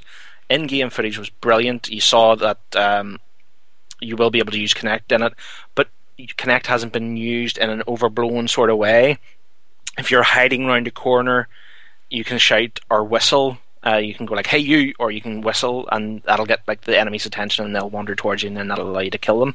Um, but as I was saying on the Twitter feed, was it was announced as um, uh, early 2013, so spring 2013. Knowing Splinter Cell and knowing Ubisoft, look out for this next Christmas. Yeah, because it seems to be the only title that they never delay is Assassin's Creed, whereas everything else will get delayed. Yeah. Uh, the last Splinter Cell, I think it was delayed two or three times. Yeah, well, it says on the front of the Splinter Cell conviction box that you could play the Ghost Recon beta in s- summer 2010. So not only uh, was the game you got delayed, but the game that you were getting the beta for was delayed. yes, very much so. Yeah, it wasn't good because I remember we got posters and It was like released 2009, and then it was like from what was it? It was like late 2010. It eventually arrived. Yeah. Uh, it was crazy. I do hope this is not the case for this Splinter Cell because it looked fairly refined. It looked pretty, you know, it looked pretty good. Obviously, if they're saying um, sort of spring next year, that could be any time up until March. Um, I could probably see it ending up being the way they did it with Conviction and putting it at the start of April, so it's the new financial year's big headliner. Um, but no, it's one that has me interested. And obviously, it'll, being Ubisoft, uh, we will be able to bring you reviews of uh, pretty much all these games. Uh, so yeah, Splinter Cell gets a good thumbs up from us. Um, next was uh, it was only a CGI trailer, but kind of gets you, your interest peaked. Um, it's going to be on Wii U and then uh, Xbox 360 and all uh, down the line. I think I think it's going to be Wii U first, um, but it will be one I would consider. Um, a, you know, a good idea for the Xbox and PlayStation is Marvel Avengers Battle for Earth. Have you seen the trailer for this, Chris? I have, yes. Um, I quite enjoyed it. You know, it was very different to see the other characters. Although I did notice that Spider-Man had quite a big head. um, you see, saw like Spider-Man, you saw Magneto, you saw Storm, um, and then it, uh, kind of you know them fighting some bad guys, and then it kind of pans back a bit and onto a rooftop, and you see the Avengers all standing Aye, there. the main Avengers, yeah. Yeah, so you see them all standing there. So it does look good. Obviously, a nice tie into the game. Whether it'll be something similar to Marvel Ultimate Alliance, where you can play four players co-op and go Yeah. around, you know, just um, picking the character you want to be, etc., etc., or you know, whether it's a case of it'll be done like the X Men arcade game from years ago. Um, again, just a trailer, something that we knew were coming out. Um, but we didn't know when it's when it was coming out. Yeah. Um, be a good idea to tie it in um, sooner rather than later with the next Marvel film would probably be an idea. Yeah. You know, like if you have Iron Man three, the next one coming out, obviously start shooting that there. So um, bring it out. You know, try and tie it in with that there. Um, because they're always very very popular and again like NHL they're very very um, hard to come across uh, for a decent price Yeah. especially Captain America was one of the ones that was very um, limited release over here in the UK and not one that you can see Yeah. an awful lot of But the one thing I do actually have to give to Ubisoft here is they easily could have went the movie Avengers route and it could have been absolute rubbish. Whereas they have held off. They will still capitalize on the Avengers popularity, Mhm. but they have went a completely different route and went. Look, we're including everybody. He- Here's, you know, the wee teaser at the end of the trailer going, look, here's the original Avengers that you saw in the film. It's fine, Yeah. they're here. Um, but look, here's Spider Man, and here's some of the X Men, and all that sort of stuff. And you'll probably end up seeing the Fantastic Four will probably make an appearance in there somewhere. Um, it, obviously, the, the trailer didn't show us a crazy amount, but it gives you that nice tease to get you interested, which is you know, what with we want. with the with the Avengers versus X Men being a quite a popular comic book at the at this minute. Yes, exactly. You know, again, you still have the comic book franchise to go on, so you know they will. I I would imagine they probably will go with the comic book uh, route and uh, do like some comic book themed Mm-hmm. Yeah. stories there, which um, I'm all for. Yeah, definitely. Um, movie tie-in games should never be allowed to uh, grace the face of the earth again. Um, uh, next up, uh, you had a couple of Wii U titles uh, from Ubisoft, as we mentioned earlier. Kind of uh, Ubisoft, or again, Ubisoft seem to be the guys that bring out the most games for new launch titles Yeah, for new launch consoles for the Vita. Now it's Wii U. Yeah, I was just going to say because you mentioned that in the Vita, and now you've done that with that. You know, Yeah. and, uh, again, uh, a couple of Rayman games that launched at 3DS, so you know they do seem to um, get their games ready in time for the Yeah. launch of of consoles, which is unlike the developers. Yeah, you of think the you think the main you think the main companies could be ready to rumble more than what is effectively just a producer, a developer. You Yeah. know, you know these guys are making this is a third party developer, nothing to do, nothing in house with you, and they have about I think it's eight titles in total for Wii U in and around be it launch or the launch window Oh, well, that's good enough. which is crazy because uh, yes, you could say, oh, it's a wee bit more of the same from Ubisoft, but they have a proven track record, Ubisoft, and um, these games have always been popular, be it with kids, be it with adults or whatever. Uh, you're going to have you're going to have Rabbids Land. Rabbids is flipping taken over the world effectively. Um, they've appeared in car adverts and all that sort of stuff as well. Um, so it'll no doubt be a popular one with the kids. Uh, then Rayman Legends, which is going to be its own Wii U only game. It's going to be a Wii U exclusive. Um, similar graphically and style to what we saw uh, in the recent Rayman game that was on you know Wii, Xbox, PlayStation. Um, but it's again going to use the Wii tablet in kind of a quirky way. Um, in that uh, you can have two players, so one player will be playing as Rayman, one player will be playing as the other guy. But with the tablet screen, they'll be able to do other stuff with the surroundings, which looks pretty neat. Um, the only sort of kind of lackluster uh, game from uh, the Ubisoft lineup uh, would be, but well, I could say Chris would be excited about this. It would be Your Shape 2013, Chris. Oh yeah, I'm as excited for that as you are for Wii Fit. Yeah, exactly. So there you go. That sums that one up. That's the only negative thing really with Ubisoft, everybody. So we've got over that. Um, Then you have ZombiU. Zombie U looks quite interesting, I think, Chris. Um, I haven't seen anything about this. I've heard a lot of things about this, um, but um, I've heard a lot of positive things about it. Um, very much like the um, PS3 um, game that a lot of people are raving on about. Um, yeah, again, bringing out something. There they are, bringing out something brand new, uh, new title um, for a new console. Um, so all part of them, and uh, hopefully it it's one that people get and that uh, they decide to bring it out on um, other platforms. Um, Yeah. You know, because it's normally a case of you normally get a, oh, this is an exclusive. You'll not be able to get this on like the Xbox, and then uh, a few months later, it's like, you know what, we're going to bring it out in the Xbox for you. So, Yeah.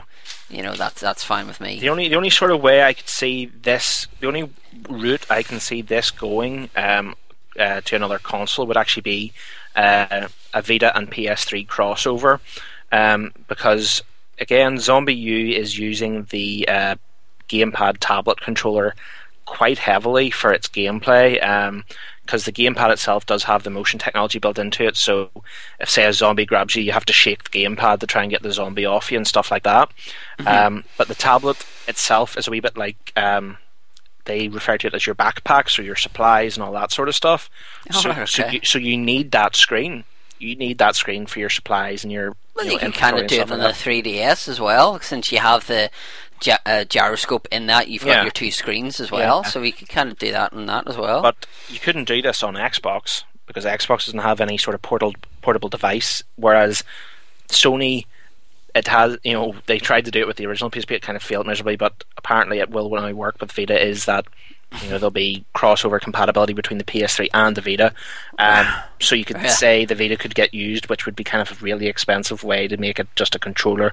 Um, um, but they're both going to have touchscreens, so you could see that working. Um, but if see if it only stays exclusive to Wii U, then I think it'll be still just as popular with everybody, and um, could be sort of this not a sleeper title, but kind of the one that is surprises everybody with how much money it makes. Yeah, I could see this probably one be one of the more successful um, games at the Wii U's launch. Yeah. to be honest with you. Yeah, definitely. I could see it being sort of one if there's a bundle set up, you'll get sort of your look. Here's a Mario game, but here, look, here's one or two others that you can pick from. Yeah. Um, and I could see it being more, the more popular of the lot. Next up, um, kind of the f- last uh, game that we're going to get released this year from Ubisoft um, is their their main franchise, effectively, um, is Assassin's Creed Three. Uh, Alan did the courteous thing and let me talk about Resident Evil, so I'm going to let Alan talk about this. yeah, Assassin's Creed 3. My goodness. Now, I'll say to everybody, I never played Assassin's Creed up until, oh, what was it? Three months ago, maybe? Three months ago, two, three months ago. Um, and then I got hooked. Uh, I was amazed. I thought this this will just be one of these stupid sort of go run around hack and slash, you know, rubbish sort of games. Um, but Ubisoft put so much effort into the series, um, both historic, uh, historically with their uh, references to you know the characters that are in the game. There is actual characters. Those actual characters match up with real people in history. Uh, so it isn't just oh, there's someone called uh, you know Luco over there. I don't know. I'm trying to make up some sort of Italian name. Um, Bobbert. Bobbert. Um, but that person actually was there during that period in Renaissance Italy. Um, but the other cool thing with Assassin's Creed, I'll go spoiler alert right here, everybody who is, if anybody has never played Assassin's Creed, um, the whole kind of history here in the build up for Assassin's Creed is that it's going to link in with the supposed end of the world this year in December. Um, you've got the Templars, you've got the Assassins. The Templars are wanting to get a certain item for badness, but the Assassins need that to supposedly avert the end of the world. Um, so this is obviously the, the, the, I have to give them props for this in the sense of they've been building this up since the first Assassin's Creed game. What was it now? Five or so years ago. Five is five or so years ago. hardly anybody was even focusing on the thought that there was this sort of supposed doomsday happening in December. Um, it's not actually going to happen in December because Marty McFly's been to 2015 and all the time. That's what I'm saying. Um, but they played along with the fact that uh, they're supposedly meant to be the end of the world at the end of the year, and they've tied it into a plot device, which is very, very good. in this one, we've got, there's a new character. His name is Connor. He is half Native American, half British. Um, uh, so yeah, that's going to be an interesting combo. Apparently, they say he's very um, he's very confused guy. He doesn't know what side he belongs on. He doesn't know whether he belongs to the Americans. He doesn't know whether he belongs to the British. Um, so he ends up just kind of killing everybody. Apparently, he doesn't kind of, he doesn't kind of pick sides too much. Um, he just goes after the Templars no matter what side he's on. Um, but there's a couple of different weapon shake-ups and all in this as well. There's you know there's changes to his hidden blade, and he he has a got a bow as well, Chris. Oh um, yay! So he's another one with a bow. Um, but graphically, again, it looks pretty good. Um, for the footage we've seen is at alpha stage, so again, it's still reasonably early in that sort of stuff. Uh, apparently, they say they've a pretty refined version of it already done. They just didn't have it with them at E3. Um, so if that's what the graphics like are at alpha stage, I'd be pretty happy with uh, possibly what's going to come at the completed stage. Um, everything looks a lot smoother um, because there's been a couple of people who were saying, you know, the sort of Assassin's Creed 2 brackets, or Assassin's Creed 2 Brotherhood Revelations, by the time you got to Revelations, it was getting a bit old and feeling because obviously, as you know, Chris, there's been an Assassin's Creed pretty much every year since 2 came out. Uh, mm-hmm. But they've done it cleverly that like this will tie into number two, whereas you know Revelations and Brotherhood kind of didn't tie in with each. It didn't tie in with the first ones, if that is um, right. Assassin's Creed One was its own device; it was its own story. Um, Assassin's Creed Two started, and then Brotherhood and Revelations were a continuation on of it. It was its own sort of saga. Whereas three, again, basically they've went and said every time we get a new character, it's going to be a number so the way Assassin's Creed One was um, their uh, their own, you know, a single guy. They didn't do any kind of proper sequel follow ups yet. Uh, uh, whereas two did three of them. Um, but the reason they were able to do those three so quickly is because they just carried over like the dynamics into the, each following game. Whereas Assassin's Creed Three has been in development since I think actually Brotherhood was started. Oh, so okay. it's been in development by another Ubisoft studio you know well in advance. So this hasn't sort of been thrown together in the last year. Uh, mm-hmm. It's been built up. So yeah, no, it does look good. And again, the CGI trailer for it is absolutely stunning. It is up there with the likes of the Splinter Cell uh, CGI trailer. I know uh, the CGI trailers; they're nothing to go by, but they just kind of look nice. I would think you would probably agree, Chris.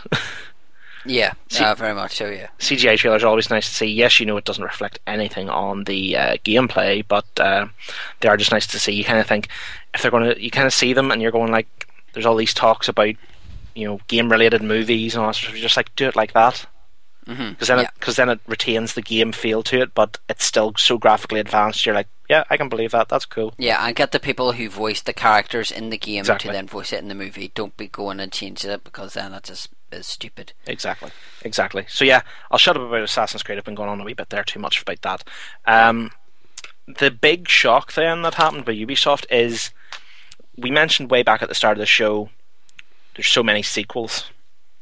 You know, you've got Resi Six, you've got Halo Four, you've got another Splinter Cell, you've got Just Dance Four, uh, Assassin's Creed Three, all that sort of stuff. You've got tons of sequels. Another Gears of War, technically a prequel, but still, again, And you've got them with Far Cry 3 as well. Yep, you've got the next Far Cry, which again is a Ubisoft one, which again it does look fantastic as well. Um, But this was the big shocker to everybody. Um, probably alongside one other game during E3, which we'll mention in our best of the rest, um, was Watch Dogs. Um, graphically outstanding. Um, in-game footage shown, CGI trailer shown. Well, not really a CGI trailer, just a fancy trailer shown. Um, have you seen the in-game footage for this yet, Chris, or have you seen it? I haven't. I, I've went to watch it and realized it was ten minutes long, and was like, I'll come back to it. So again, it's it's one that I've heard a lot of, like The Last of Us. It's one that I've heard a lot of people talk about, and Yeah. a lot of people saying that this looks like it's running on next gen software uh, hardware. Exactly. That was the point I was going to say. Is everybody seems to think now that this is going to this is kind of the first step to next gen because um, they talked to I think it's what is it, Yves Gilmore or something. He's like the head of the Ubisoft Studios, and they said, uh, Eve, you know, what's what's Watch Dogs going to be on?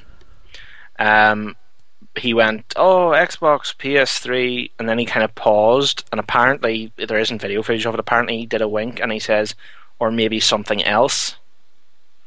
So that's making everybody think, oh right, this could be next gen.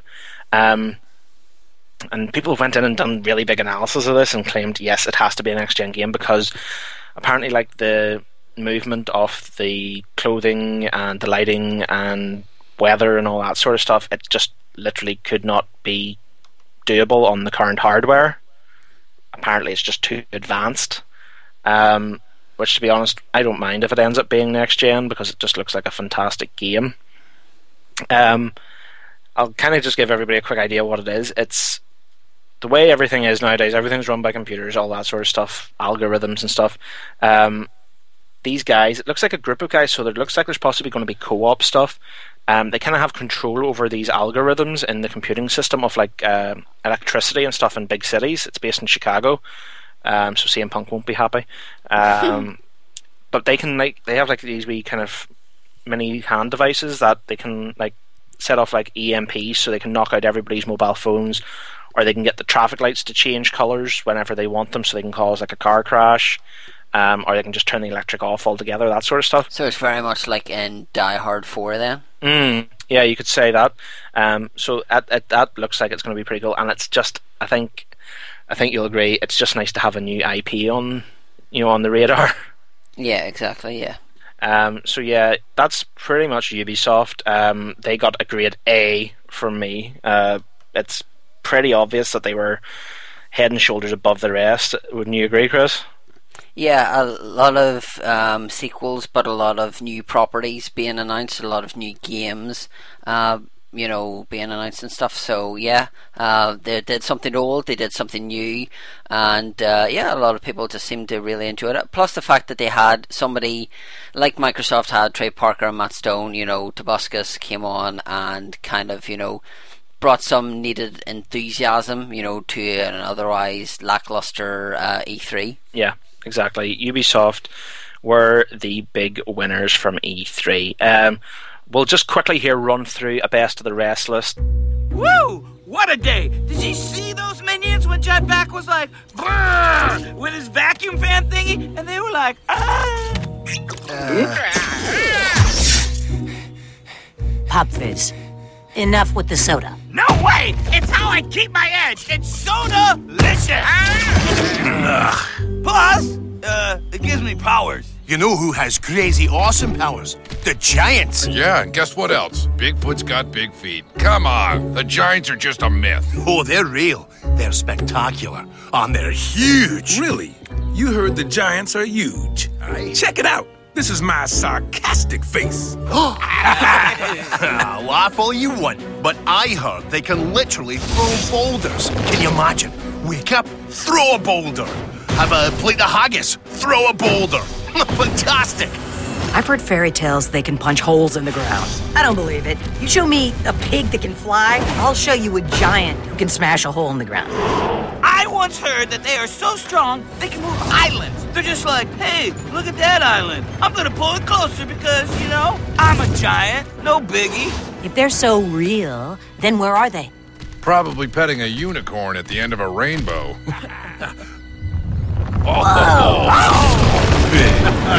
you don't believe in unicorns, do you? He's huge. Yeah, that's ridiculous. I did not see that one coming. Okay, I'm quitting the soda. I love it when I'm right. Chaos. Ah, party's over. Not good. No sweat. We got your back. Let's do this. Bring it on. What's up now? They're bigger. They're badder. They're foamier. Introducing Skylanders Giants.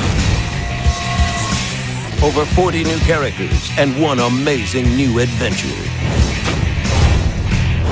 High five. Uh, bad idea. The first one is for Chris, so I'll let him talk about it. it is uh, Metal Gear Solid Rising. Is it Revengeance or something like that, Chris? Yeah, um, this is a. F- I think again, this has been sent out to another company to do. Obviously, this is the Konami's one. Looks very, very different from the Metal Gear we're used to. Raiden is basically this looks like Devil May Cry with Metal Gear skin on Yeah. it. Raiden's jumping up in the air with a sword, hacking things in the air, sticking a sword into like big metal objects to try and you know disable them and things like that. Um, I was kind of excited for this, you know, beforehand. Yeah. the- you know, like it was kind of there's no Snake. It's Raiden. Raiden isn't. You ask a lot of people. Raiden is probably one of the least favorite Metal Gear characters, and Snake is the most revered. Yeah. Um, and then they've released this, and I looked at it and I just went, uh, "It's not something that I'll be buying at all." Yeah. Um, you know, so between this being a far cry from what, no pun intended, from Ubisoft's point of view, but from this being a far cry from what it was, from Devil May Cry being a far cry from what it was as well, it's just totally revamped and totally different as well. So, yeah, it's something different. If you like your hack and slash, you're going to love Metal Gear. If you like your Metal Gear 1, 2, 3, Peace Walker, you're going to hate it. Yeah, and speaking of, you mentioned Devil May Cry. Uh, Devil May Cry has got a reboot. Um, graphical style is pretty much exactly the same as Metal Gear Solid. Um, it just doesn't look good at all. It just looks too different from what Devil May Cry was, and in my opinion, it's just too early to be rebooting uh, a series like Devil May Cry. Um, I could understand if they rebooted something that was maybe, well, yeah, I can understand. Onimusha, I would understand that because they haven't released that on any next gen consoles. The last time Yeah. that was released was on a the original Xbox or Yeah, PS2. exactly. So you know, Whereas Devil May Cry had its next gen release with Devil May Cry 4, and we're on that same generation. Um, I just don't see how you can reboot a game that has been on the same current generation. Um, it just makes no sense, in my opinion.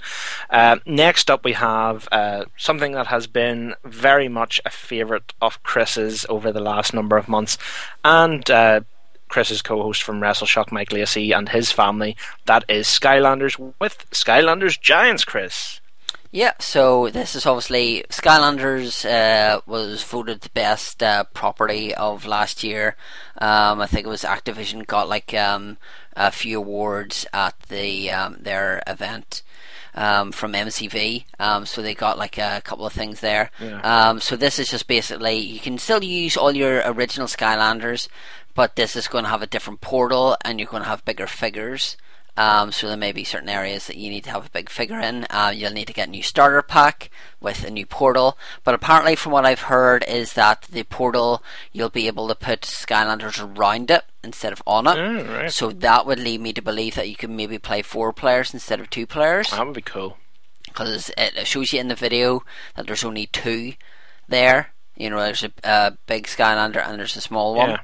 Um, so that would be what I would think, what I would like to see happen anyway. Yeah. Um, but it's just a case of as well with the Skylanders. Um, new scanners, uh, 40 characters. The trailer shows you new characters, some of the old ones.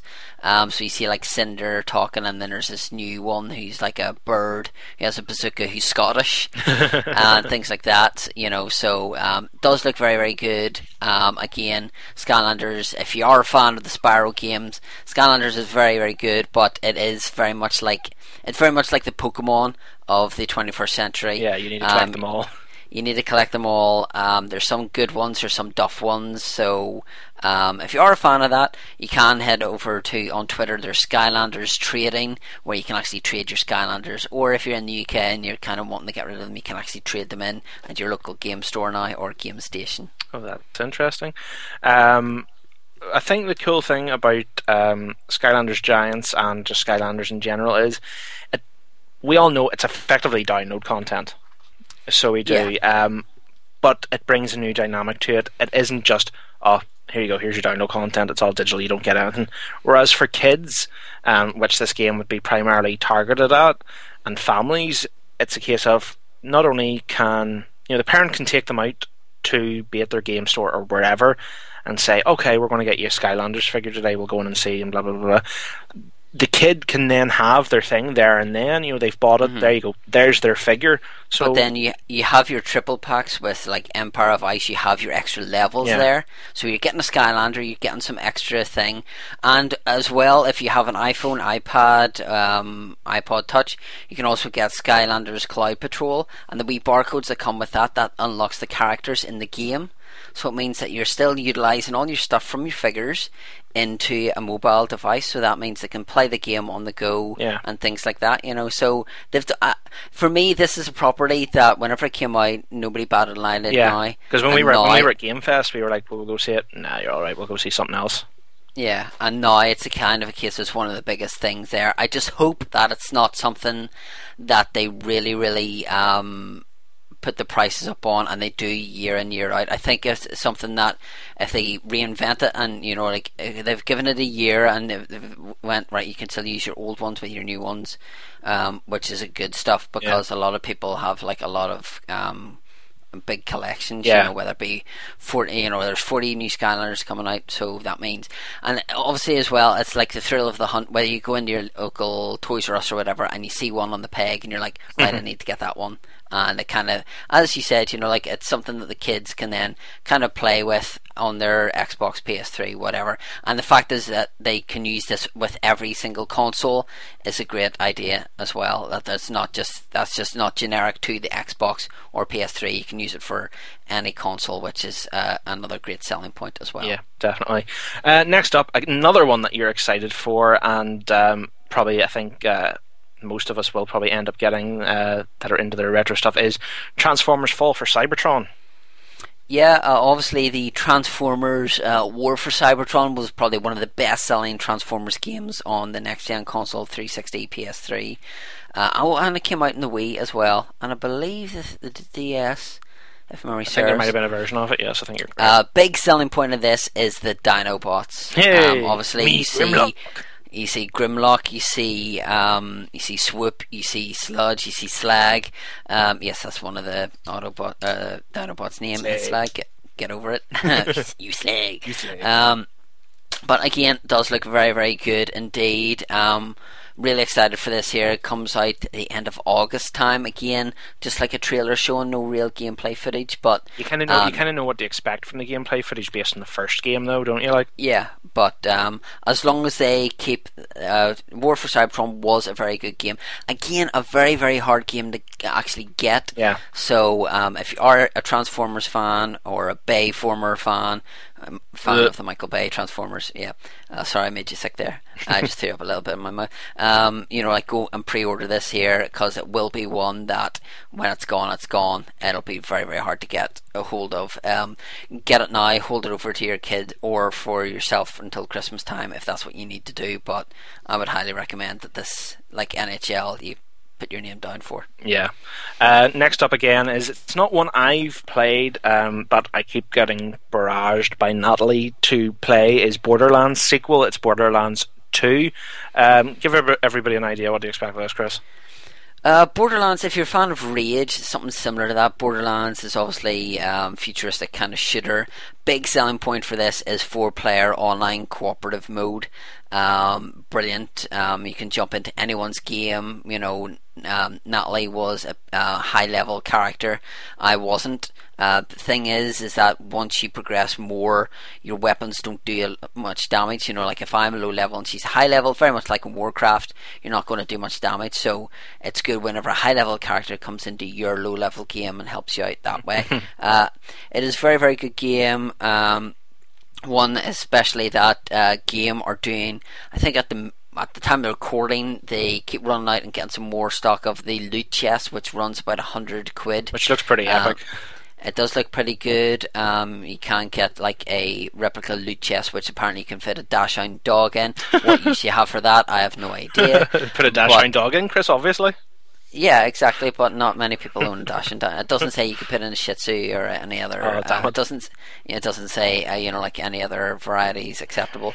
um, but it is a very good game, uh, especially the online co-op uh, mode of it. Um, and if you just want like a good first-person shooter, Borderlands was one of the undersung, uh, unsung heroes of the gaming world. Um, Game of the Year edition probably be a best place to pick up all your extra download content, etc. And uh, yeah, it's just um, one that whenever it comes out, I can see it being a sleeper hit, um, very much like Rage was whenever it came out. So again, if you do have Xbox Live and some of your friends are picking it up, a good idea to do this because I know I'll, I'll probably have to pick it up, but I'm not paying the six, the hundred quid for the No, no, no, I'll pick up the random, the the normal one, and Normal that'll one. do me. Yeah, yeah. Um, I'll probably have to get Borderlands, give it a go, and then go from there. Because uh, no doubt the three of you guys will probably have it. So then I could jump in as the fourth guy. Um, If I've played the first one, know what it's about. Then uh, next up is Tekken Tag Two. My goodness, it feels so long since the original Tekken Tag. It was a launch title on PS2, if my memory serves, because it was one of the ones I got. Uh, That's correct. for my PlayStation. Um, I think the first two games I got from my PlayStation 2 were that and the latest WWE game at the time. I can't remember. Was it uh, Know Your Role or no? Sorry, Just Bring It. I think possibly. Yeah, Uh, just bring it. Yeah. So yeah, it's it's been quite a while since the original Tekken Tag, and it's kind of been one that everybody's been waiting for because not only because of the fighting, but because of the ten pin bowling. Surprisingly as well, it was actually quite a surprising popular thing. Um, but uh, graphically, it looks outstanding. Uh, you can never usually go wrong graphically with the Tekken Tag game or just Tekken in general. Um, But this has been one again that Natalie's kind of been waiting for. Um, uh, it it does look like it'll be good. Uh, whether uh, they'll be able to convince us to part with forty pounds for it is another thing. Maybe if it was to sort of because didn't wasn't there the Tekken one that came out not so long ago on PS3? It was kind of at a sort of cheaper price bracket, Chris. There was the Tekken Hybrid, Yeah. which was kind of you know like um, a Prologue? high definition Yeah. version of that, very much like they've done with like Silent Hill, Ratchet and Clank. You know, with the high definition things. It had uh, the first Tekken Tag in HD. Um, it had Tekken Tag Tournament Two um, demo. Um, obviously, it seems to be this is the way we're going now. Um, Street Fighter X Tekken um, was a big hit last year. Um, when it dropped in price to 25 quid. Now, there is a limited edition version of this that I've actually got a pre-order down for, which you get a original CD, a revamped CD, an art book, and uh, the game. That's cool. Um, you know, so I've always been a, a big Tekken fan. Um, Tekken 6 wasn't the best, so Yeah. I think that's why they're deciding to go back to the term thing. Again, online co op, you know, the two you can play on the same team. Um, things like that. So um, it is what that you know, like that. This is one of the games that um, the fighting games that I always enjoy getting. I obviously played that at Game Fest. Um, if you heard a Game Fest um, special, you would know that there was some guy that was just hogging that there um, Yeah. for quite a while. So um, yeah. Um, again, if you're into your fighting game, the best ones to get this year will probably be that and WWE 13. Yeah, definitely, I would agree with that. Uh, Tekken Tag will definitely be worth uh, picking up. Um, we're down to our last three games, everybody, so don't worry, we're nearly done. Um, our next one is Elder Scrolls Online. Now, I got Skyrim when it came out based on uh, someone's persuasion, uh, Natalie. Um, plus, I had Batman to trade. Hold on, can you hear this? That's Skyrim still in its wrapper. Really, is it? Yep. Yeah. See, not only did I get Skyrim basically because of Natalie's persuasion, but because uh, there was a good trade-in offer at the time. I'd completed Batman Arkham City, and I was like, well, I want my money to kind of roll over a bit. Um, I don't want to start suddenly lose out in twenty quid in Batman on a trade-in. So I got Skyrim effectively for a fiver.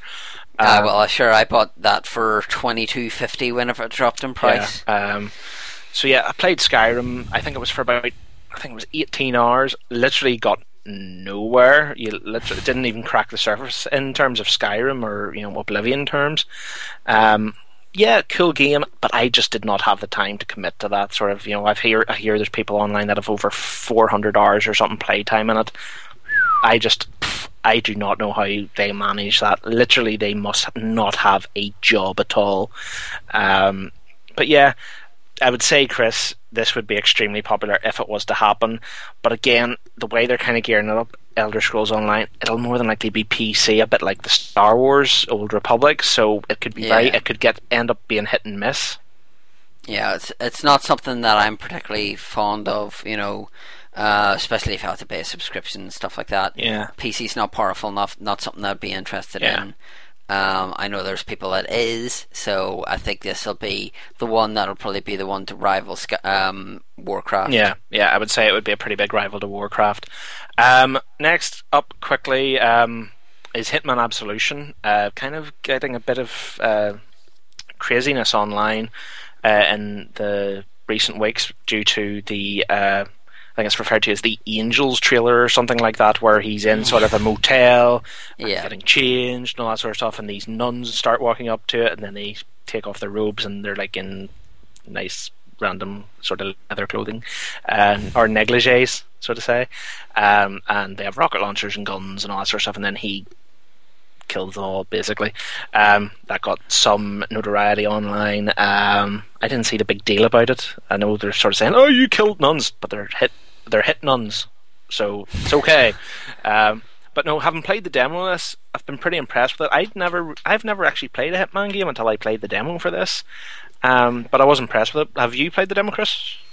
I haven't played the demo, but I'm familiar with the other um, games for Hitman. Um, you know, the Blood Money, um, the other things like that. So yeah, I'm familiar with them, but uh, it's just a case of um, it's not something that I'll probably get. To be honest with you, I'll probably wait for a while and get it then. But it's not something Yeah. I, I, I really want. Yeah, I was I was impressed by the demo, but it will probably be one I'll wait for it to come down in price because it'll probably be, well, the way most things are at the minute. Um, Zavvi, a big online retailer here in the UK, effectively uh, two to three weeks after a new release title is out, they have it for half price at about twenty pounds. Uh, Yeah. because this last week there was uh, Dirt Showdown was on there for 1995, and it was 42.99 when it came out as like the Hoonigan edition. So that was only two or three weeks ago that came out. Um, you can always pretty much be sure that uh, sort of the titles that aren't selling will drop to half price on there. Um, but finally, we've kind of saved the biggest best of the rest to last, and that is Star Wars thirteen thirteen. Now, uh, Chris will back this up. You didn't get to see much, but what you did see, you liked. Yeah, exactly. Uh, it does look very. Obviously, you're not a Jedi. You're. Uh, it's to do with Coruscant, and you're on the thirteenth level of the, you know, thirteenth building or whatever the way it is. Um, but uh, I have said there was like a um, interview that one website did with some guy involved, and he did see some gameplay footage, and it did look very, very crisp and very good. Yeah. Uh, very, very much like the start of Mass Effect, wherever you're having to follow somebody and run across, you know, like this. Um, almost like uh, it's something to do with he crashes a spaceship and you have to try and get across it. Yeah. So you only see like maybe about thirty seconds, minute of it. Yeah. But what what you see is very true to the Star Wars universe, and it does look look very very good. It looks, it looks very nitty gritty. You know, it has that sort of darkness to it, which is maybe what a lot of people have been wanting from Star Wars. Um, and again, the way that I remember hearing in one of the interviews, they were saying they want it to be a bit like, um, you know, the way with Arkham City, the way you didn't, it just seamlessly went from cutscene into gameplay. They Mhm. said they wanted that to be a big part of it. They wanted it to be you didn't know really where you know cutscene ended and you know gameplay started and stuff like that. Um, but this again seems to be the other game that is getting a lot of people to say that this could potentially be next gen. Um, because it looks like it has that sort of graphical power uh, on side for it. Um, Well, it could be just using a PC because if you remember the trailer that there was for the Star Wars Old Republic, Oh, yeah, yeah. you know, like that was some going there. Um, most of the stuff you see at E3 anyway is run on high-powered PCs to make them look extremely good. Um, but I could see Star Wars 13, will- 1313 will probably be a good bit down the road. Um, so it'll be definitely uh, one that we'll be keeping uh, uh, a watchful eye on. Um, so yeah, that's everything basically uh, that we want to talk about when it comes to the games. Uh, we're going to quickly run through. Um, the awards we gave out on Twitter a couple of weeks ago. Um, those awards are as following, and some of these will make Chris happy, some of them make me happy, so it's all good. Um, Best Action Game Award for E E3 2012 went to Capcom's Resident Evil 6. Uh, that's your cue to say yay, Chris. Yay! Biggest Letdown Award for E E3 2012 goes to both Microsoft and Nintendo. Yay! uh, Best Guest Award for E E3 2012 goes to South Park's Parker and Stone for trying to save an absolutely dull Microsoft conference. Uh, biggest Shock Award for E E3 2012 goes to Rockstar for their absolute zero and no appearance of Grand Theft Auto 5. Um, do you have anything quickly to say about that, Chris? Uh, I thought that this would have been whenever we got an announcement and uh, something to do with it. Um, so I, it's safe to say it's not coming out this year. Yeah, I would say that's that, that's pretty much confirmed that it won't be this year by having zero presence at E3. Um, Best hands-on award uh, for E3 2012 goes to again Capcom's Resident Evil 6. Um, simply because, as Chris mentioned, they gave you about 30 minutes worth of gameplay footage as well as numerous trailers for it. Um, three more awards to go. Our One to Watch award for E E3 2012 goes to Ubisoft's Watch Dogs. Um, it was a close one between it and Star Wars 1313, but just because we got to see a bit more of Watch Dogs, it kind of clinched the one to watch award. Uh, Best Conference Award, uh, surprise, surprise, for E E3 2012 goes to Ubisoft uh, for focusing on what E3 is really meant to be about, and that is the games and giving uh, gamers what they want.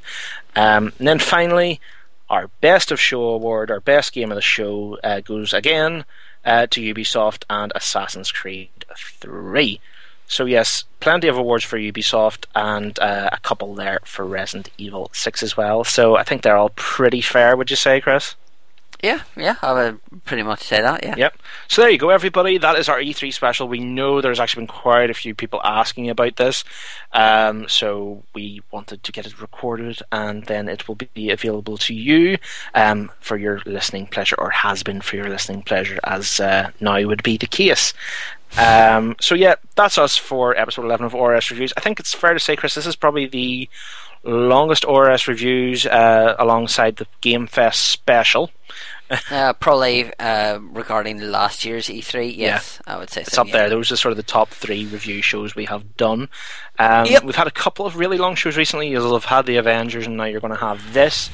Um, so yes, we hope you've enjoyed it. Uh, hope you didn't get too miserable and depressed during our first batch um, of negativity with Nintendo, Microsoft, and such. Um, but yeah, that's it for episode 11 of ORS Reviews. If you want to get in contact, you can email me at alanprice at popculturenetwork.com or at alangwprice on Twitter. Uh, Chris is vintoman at popculturenetwork.com or is it vinto316 at gmail? Yeah, v- Aventer316 at Gmail, preferably, because there's problems with Sometimes the pop culture can act up, yeah. Um, yeah, and Vinto316, yeah. on Twitter, and you can also follow Ret- RetroShock on Twitter, which is RetroShock316. at RetroShock316 as well. So there's all linked in there. Um, yeah, so by the time you hear this, it'll be almost time for episode 50 of Operation RetroShock. Um, this is your last minute warning, so to say. Um, if you haven't already sent us in any emails as to do with um, your favourite memories over the last 50 episodes, it can be the last 50 normal episodes of Operation Retro Shock, or it can be Aura reviews, or whatever. Um, just whatever you have enjoyed the most over the last nearly, what is it now? Uh, nearly two and a half years Yeah. of well, that's scary saying that uh, two and a half years of Operation Retro Shock. Um, just send them in an email. We won't force you to audio it in because we know some people just prefer emails. Um, it's just easier sometimes for you. So yeah, this is your last warning. Uh, by the time this goes up, we'll be pretty much ready to record uh, episode 50. So get your emails in with your favourite memories and even again, just what you would like to see from us going forward. I think that's everything, eh, Chris? Yeah, pretty much so, yeah. I think you've covered everything in that last segment Yep. beautifully. Thank you very much. Uh, so, yes, everybody, we hope you've enjoyed this E3 special from us for E E3 2012. Let's hope next year's better, and we'll end on that. Farewell, everybody. Bye bye. I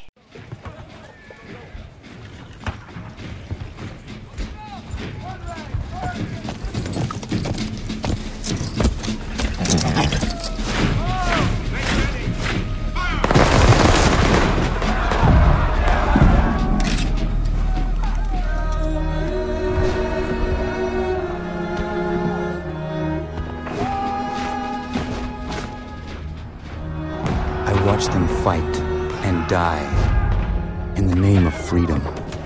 They speak of liberty and justice, but for who?